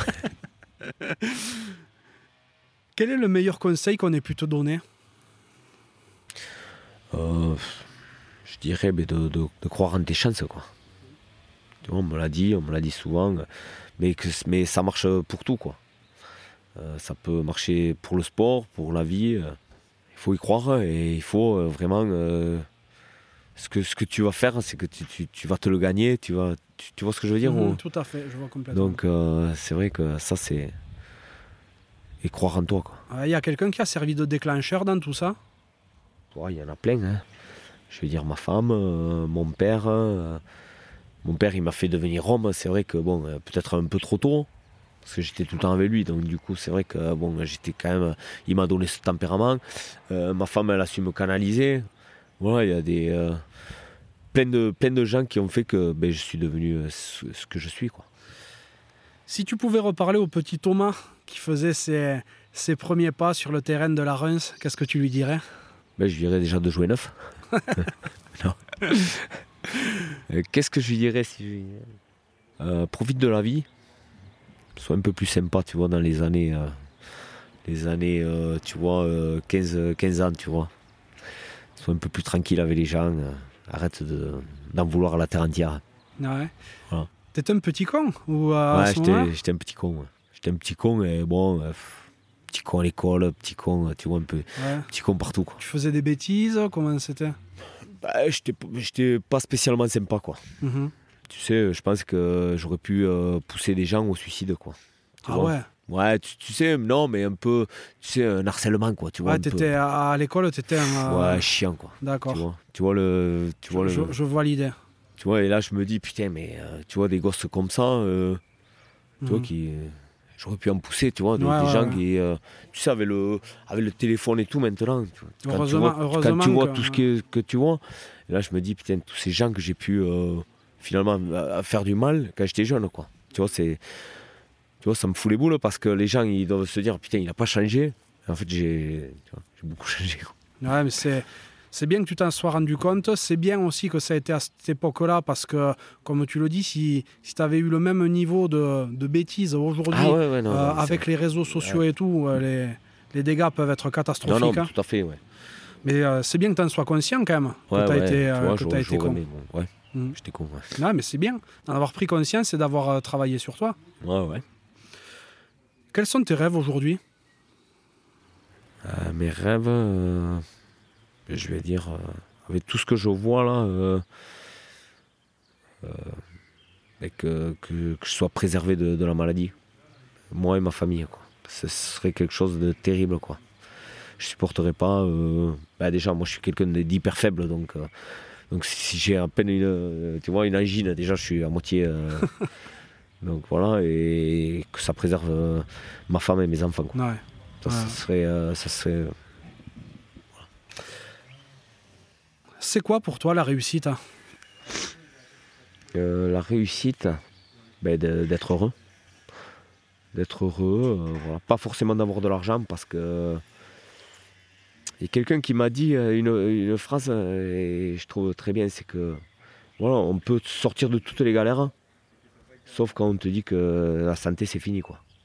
Donc je me dis que tant que j'aurai un peu de, tu vois, de quoi vivre, pas forcément de l'argent, juste un peu encore de. Tu sais. Euh, voilà, je me dis, je me sortirai, je me sortirai de toutes ces galères. Quoi. Donc, euh, bon, être heureux, euh, en profiter. Profiter de la vie. C'est vrai. Est-ce que tu as une, une citation ou une phrase qui te suit tout le temps et que tu te répètes souvent? Moi, j'aime bien pendant, pendant l'effort m'énerver sur, sur quelque chose. Tu vois, j'ai besoin de d'être en colère en fait pour avancer. Ah ouais. Ouais, je sais pas si, si, si ça tu sais, il faut que je pense à un truc un peu qui m'énerve pour euh, que j'avance. Style, par exemple, je vais monter, tu vois, je monte souvent cette montagne-là. Alors ben, là, il y a une, une montagne, elle doit être quoi, à 1500 mètres, 1600 mètres d'altitude Non, elle fait 1000 mètres, mais ce qu'il y a, tu pars d'en bas, quoi. Donc tu te ah fais, euh, tu vois, de... ça là, c'est le... Ça, c'est gaillard, tu vois. Mhm. quand je monte, là, il faut que... Tu vois, j'ai des pensées négatives pour me faire avancer. Je suis C'est un hargneux. ouais, tu vois, c'est... Ouais, Comment ça se fait que tu aies besoin d'être énervé comme ça Je sais pas. Bah, euh, ça, doit être depuis, euh, depuis tout petit. Ça. ça te faisait pareil au rugby? Il fallait que tu en aies contre quelqu'un ou quelque chose pour. Oh, euh, ouais, bon, j'aimais bien être en confrontation avec quelqu'un toujours. J'avais besoin. La concurrence, t'adorais ça Ouais, la concurrence, ouais. moi j'aimais beaucoup. Mhm. Pas forcément de citation qui te vient, mais tout le temps un état d'esprit que tu as conservé pour avancer. c'est ça. Je vois. Aujourd'hui, tout va bien pour toi dans la vie? Ah oui. Ouais. Oui, oui. Euh, sur une échelle de 10, euh, je dirais que je suis à 8. Quoi. Ah oui. Ouais, ouais, tout. Non, ça va bien, mes enfants, ça va bien. Euh, ma femme elle est au boulot ici, tu vois. C'est... Mhm. Non, non, c'est, une vie vraiment bien. Tu n'as plus le petit, petit manque que tu as pu avoir d'abord à la fin de ta carrière, tout ça, c'est passé ben, C'est passé parce que physiquement, j'en fais, j'en fais tellement la journée que finalement, ce manque. Parce qu'il y a, y a, aussi, quand tu arrêtes ta carrière, ce manque de sport, quoi.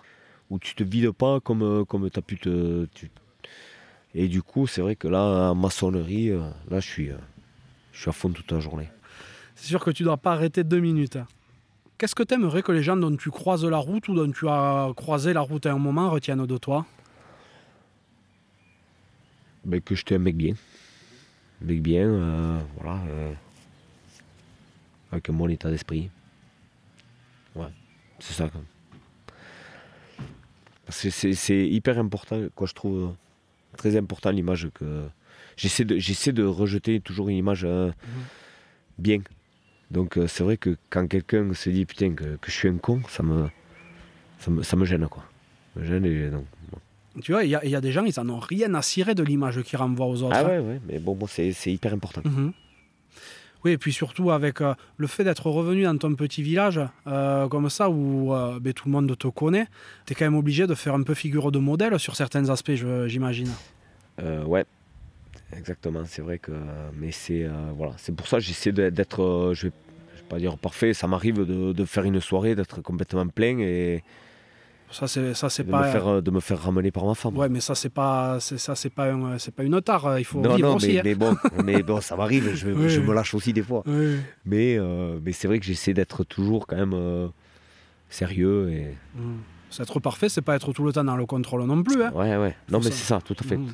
faut savoir vivre. Par, exemple, on a fait une soirée avec, les, avec le rugby. Et tu vois, dans le bus, un peu, quatre bières, tout ça. Je suis là, je dis, bon, impeccable. J'arrive au siège à Rudy. Je commence à picoler. Puis je sens que je j'appelle ma femme, je dis, viens me chercher. Parce et là, je me fous un grand verre d'Armagnac sec. Je sais pas qu'est-ce qu'il m'a pris. la soif, la soif, tout simplement. Et là, je me retrouve 8h du matin dans mon lit. on m'a déshabillé, je sais pas qui c'est qui va. Putain. Ah. T'imagines ce que j'ai pris quand même ah, ben, le lendemain un peu par l'équipe. quoi. Tant que ça reste gentil comme ça et tout, c'est ah, très oui, bien. c'était très gentil. Bon, donc on l'a dit tout à l'heure, tu maîtrises bien euh, l'art de la cathédrale. Ce geste-là, tu l'as bien comme il faut en tête. Mais je t'ai rarement vu mettre des cravates, par contre. Peut-être que c'est arrivé, hein, je ne sais pas. Mais euh, en tout cas, ici, tu es au bon endroit. Donc je vais te demander à quoi voudrais-tu mettre une cravate? Alors bon, mais pour commencer déjà, je vais te dire, les, infos, je ne les suis pas trop, donc je ne vais pas parler de, de, ce genre d'actualité. Euh, j'aurais pu te parler des retraites, mais bon, je ne connais pas forcément le sujet. Euh, pour moi, ben, je vais parler sur le, le, physique, euh, le physique dans le sport. Mhm. Ça, c'est ce qui me gêne le plus. Quoi. Où on va, euh, on va mettre des a priori sur des petits gabarits ou sur des gros. Et on va peut-être pas forcément donner la chance à la personne. Quoi. Alors qu'il y aura un, petit qui, qui, peut être très fort, qui peut être plein d'appui et qui fait que ben, ton équipe a un plus. Quoi. Ah ben oui. Puis c'est peut-être aussi le, le propre du rugby de faire confiance à tous les gabarits normalement. Voilà, oui, oui, tout à fait. Mais mais il n'y a pas qu'au rugby. Euh, je parle, euh, il peut y avoir du hand. Euh, bon, peut-être pas le basket parce que le basket quand même fait très quand même grand. Mais c'est vrai qu'il y a plein de sports où, maintenant, ben voilà, c'est comme ça. C'est le gabarit qui qui prime. Et je trouve vraiment dommage. Ouais, je suis bien d'accord. Et tu dis le basket, Bon, je vais citer une exception, évidemment, ce qui n'est pas du tout la règle, mais je crois que Tony Parker, euh, à qui on ne va pas dire qu'il a fait une petite carrière, je crois qu'il faisait fait toujours qu'un mètre 86 ou un truc comme ça. Hein. Tu vois, un petit, euh, petit joueur pour un basketteur. Euh, j'entends bien. tu vois, et lui aussi, il a réussi à passer au travers des au, travers des préjugés. Donc bon, quand tu parles de ça, j'imagine que évidemment tu parles de toi, tu parles pour, euh, pour ta fille Oand, tu parles pour plein de non, monde. mais bon, c'est des, des, des, exemples. Ouais, non mais c'est euh, c'est vrai. Et euh, tu as dit en préambule que tu regardais pas les infos, que tu tenais pas, que tu te tenais pas trop au courant des actus, tout ça. Pourquoi? Pourquoi? Parce que, parce que ça me fait peur en fait. J'ai peur parce que j'ai peur de voir ce monde et, et du coup le fait de pas savoir toutes ces choses en fait, ben, je, je vis plus tranquille. Quoi. C'est Le problème quand on allume la télé maintenant, euh, on voit ben, le la- niveau climat, il y a des problèmes. Euh, je sais pas, je vais dire la faim, euh, les problèmes d'argent, les problèmes de retraite, les problèmes. Il n'y a que des problèmes en fait. Et du coup, je pense qu'on rentre dans, un, euh, dans, un, euh, dans une chose, euh, cette négativité quoi. Et euh, donc, du coup, moi, ça me fait peur et je préfère pas regarder. ouais, et puis de toute manière, t'as pas la main dessus. Ah non, Donc, ouais, euh, ça, ça complet. Donc je, te- ouais, je, je comprends tout à fait cette vision parce que on est maintenant surconnecté, donc on sait tout ce qui va se passer à l'autre bout du monde, tout ça, tout ça. Et, euh, et finalement, on, a, on, a, on ne peut que subir. Donc euh, qu'on le sache ou qu'on le, sa- le sache pas, au final, ça changera Ça rien changera pour rien. personne. Donc autant ne pas se- ne pas s'encombrer l'esprit avec ça, ouais, je le comprends tout à fait. Qui est-ce que tu voudrais que j'invite sur un prochain podcast? Euh, je me dis euh, Romain Cabane. Ouais, Voilà, Romain Cabane. euh, ou Romain Cabane ou, Romain, ou Marc Andreu. d'accord. Voilà, un des deux. Je pense que c'est des gens. voilà. Alors, Romain Cabane, pourquoi en particulier? Ben, Romain Cabane, parce que je, je suis très copain avec lui. Moi, c'est quelqu'un de. C'est une grande gueule, mais, euh, mais un super copain. Voilà. Tu peux toujours compter sur lui. quoi. Ah ça, ouais, c'est... J'en doute pas. Et euh, moi, Romain Cabane, euh, en tant que joueur, j'en garde pas un très bon souvenir. Ah. Parce que... Non, je vais t'expliquer pourquoi. Parce qu'à l'époque où je jouais à, à Tarbes, j'ai donc en, en espoir, euh, il y a un match où il avait été puni. Il s'était retrouvé en espoir. Il nous avait mis cher tout le match. Oh, oh là là là. Il avait été puni. Enfin, J'imagine qu'il avait été puni pour se retrouver en espoir. C'est que. Et il avait fait un de ces matchs, il nous avait mis une misère. Ouais. Ah bah ouais, mais je suis, euh, je suis bien curieux d'aller le voir à, à Romain s'il est d'accord. Tu sais où il se trouve en Groix ce moment? Il est en monde de Marsan. Ah ben oui, Montois de chez Montois. Voilà, sur ses terrains. Ils sont imbougeables ceux-là aussi. hein. C'est comme les gars de- d'Arudi. Euh, tu, tu peux pas les sortir de chez eux. Voilà, ils y reviennent, un jour ou l'autre. Et, euh, et Marc Andreu, pourquoi? Mais Marc Andro aussi, c'est euh, c'est quelqu'un que j'aime beaucoup. Et voilà, c'est euh, c'est les années Castres, quoi, où ils ont, été, euh, ils ont été très importants pour moi. C'est quelqu'un qui lui aussi a déjoué les statistiques hein, en termes de gabarit. ouais. Il avait un petit gabarit, et puis bon, euh, il a quand même, bon, je sais pas, combien il doit avoir 10, 10 sélections peut-être? Je saurais pas te dire, mais c'est exceptionnel ce qu'il Ouais, a réussi. ouais. Il était, et lui aussi, il avait. je trouve qu'on avait un peu le même tempérament, quoi. C'était un, un gagneur, jamais perdre. La hargne en lui. Et il est où maintenant? Euh, il est sur Toulon. D'accord. Voilà. Bon, ça m'en fait quelques-uns à aller voir sur Toulon, donc je vais essayer de me prévoir un déplacement, un de ces quatre, parce que ça, ça peut être pas mal de voir, euh, des personnages comme Marc-André, effectivement. Bon, eh bien, Thomas, merci beaucoup pour ce moment. Cet, euh, cet échange touche à, à sa fin, parce que je crois que tu as encore pas mal de boulot derrière. Je t'ai fait ta pause prolongée, là. Ouais, je vais aller travailler quand même. Il Ouais. doit me rester 5 minutes. Non, mais euh, merci beaucoup pour ce moment, c'était trop bien. Bon, évidemment, les auditeurs, si vous entendez de temps en temps des petits bruits autour de nous, ben, vu qu'on était à l'extérieur, il y a des moments où euh, il y a des voisins qui passaient la, la débroussailleuse, où il y a, tes- où y a ton, euh, ton associé qui travaillait aussi, donc ben, la vraie vie, quoi. hein. Donc, ne vous étonnez pas s'il y a quelques bruits de, de temps à autre. Mais en tout cas, merci pour ce moment, merci d'avoir pris le temps. Merci de t'être euh, dévoilé aussi, parce que euh, j'ai compris au début que tu étais peut-être un peu... euh, un peu timide au départ, tu vois, et j'ai vu qu'au fur et à mesure, ça allait Ouais, mieux. ça, ça allait un peu mieux ouais, vers la fin. C'était un super moment. Je suis, euh, je suis content de voir euh, comment tu as réussi à rebondir après ta carrière. Je vais te souhaiter énormément de réussite dans, euh, dans, ta vie, dans ta vie professionnelle, ta vie privée maintenant, parce que c'est quand même ça le plus important pour toi, j'avais bien compris. Ouais, mais merci à toi, c'est très, très sympa et c'était euh, c'était très agréable. À très bientôt, Thomas. Allez, ciao. Ciao. Merci d'être encore là et d'avoir écouté cet épisode jusqu'au bout. J'espère vraiment qu'il vous a plu. Si tel est le cas et que vous souhaitez soutenir un podcast totalement indépendant, n'hésitez pas à rejoindre le club La Cravate en adhérant via le lien que vous trouverez en description de l'épisode. Et comme d'hab, n'oubliez pas d'aller noter le podcast 5 sur 5 sur Apple Podcast, Spotify ou la plateforme où vous l'écoutez et à le partager autour de vous. Si vous me cherchez, vous trouverez facilement La Cravate sur Instagram et sur LinkedIn. A très bientôt pour un nouvel épisode de La Cravate.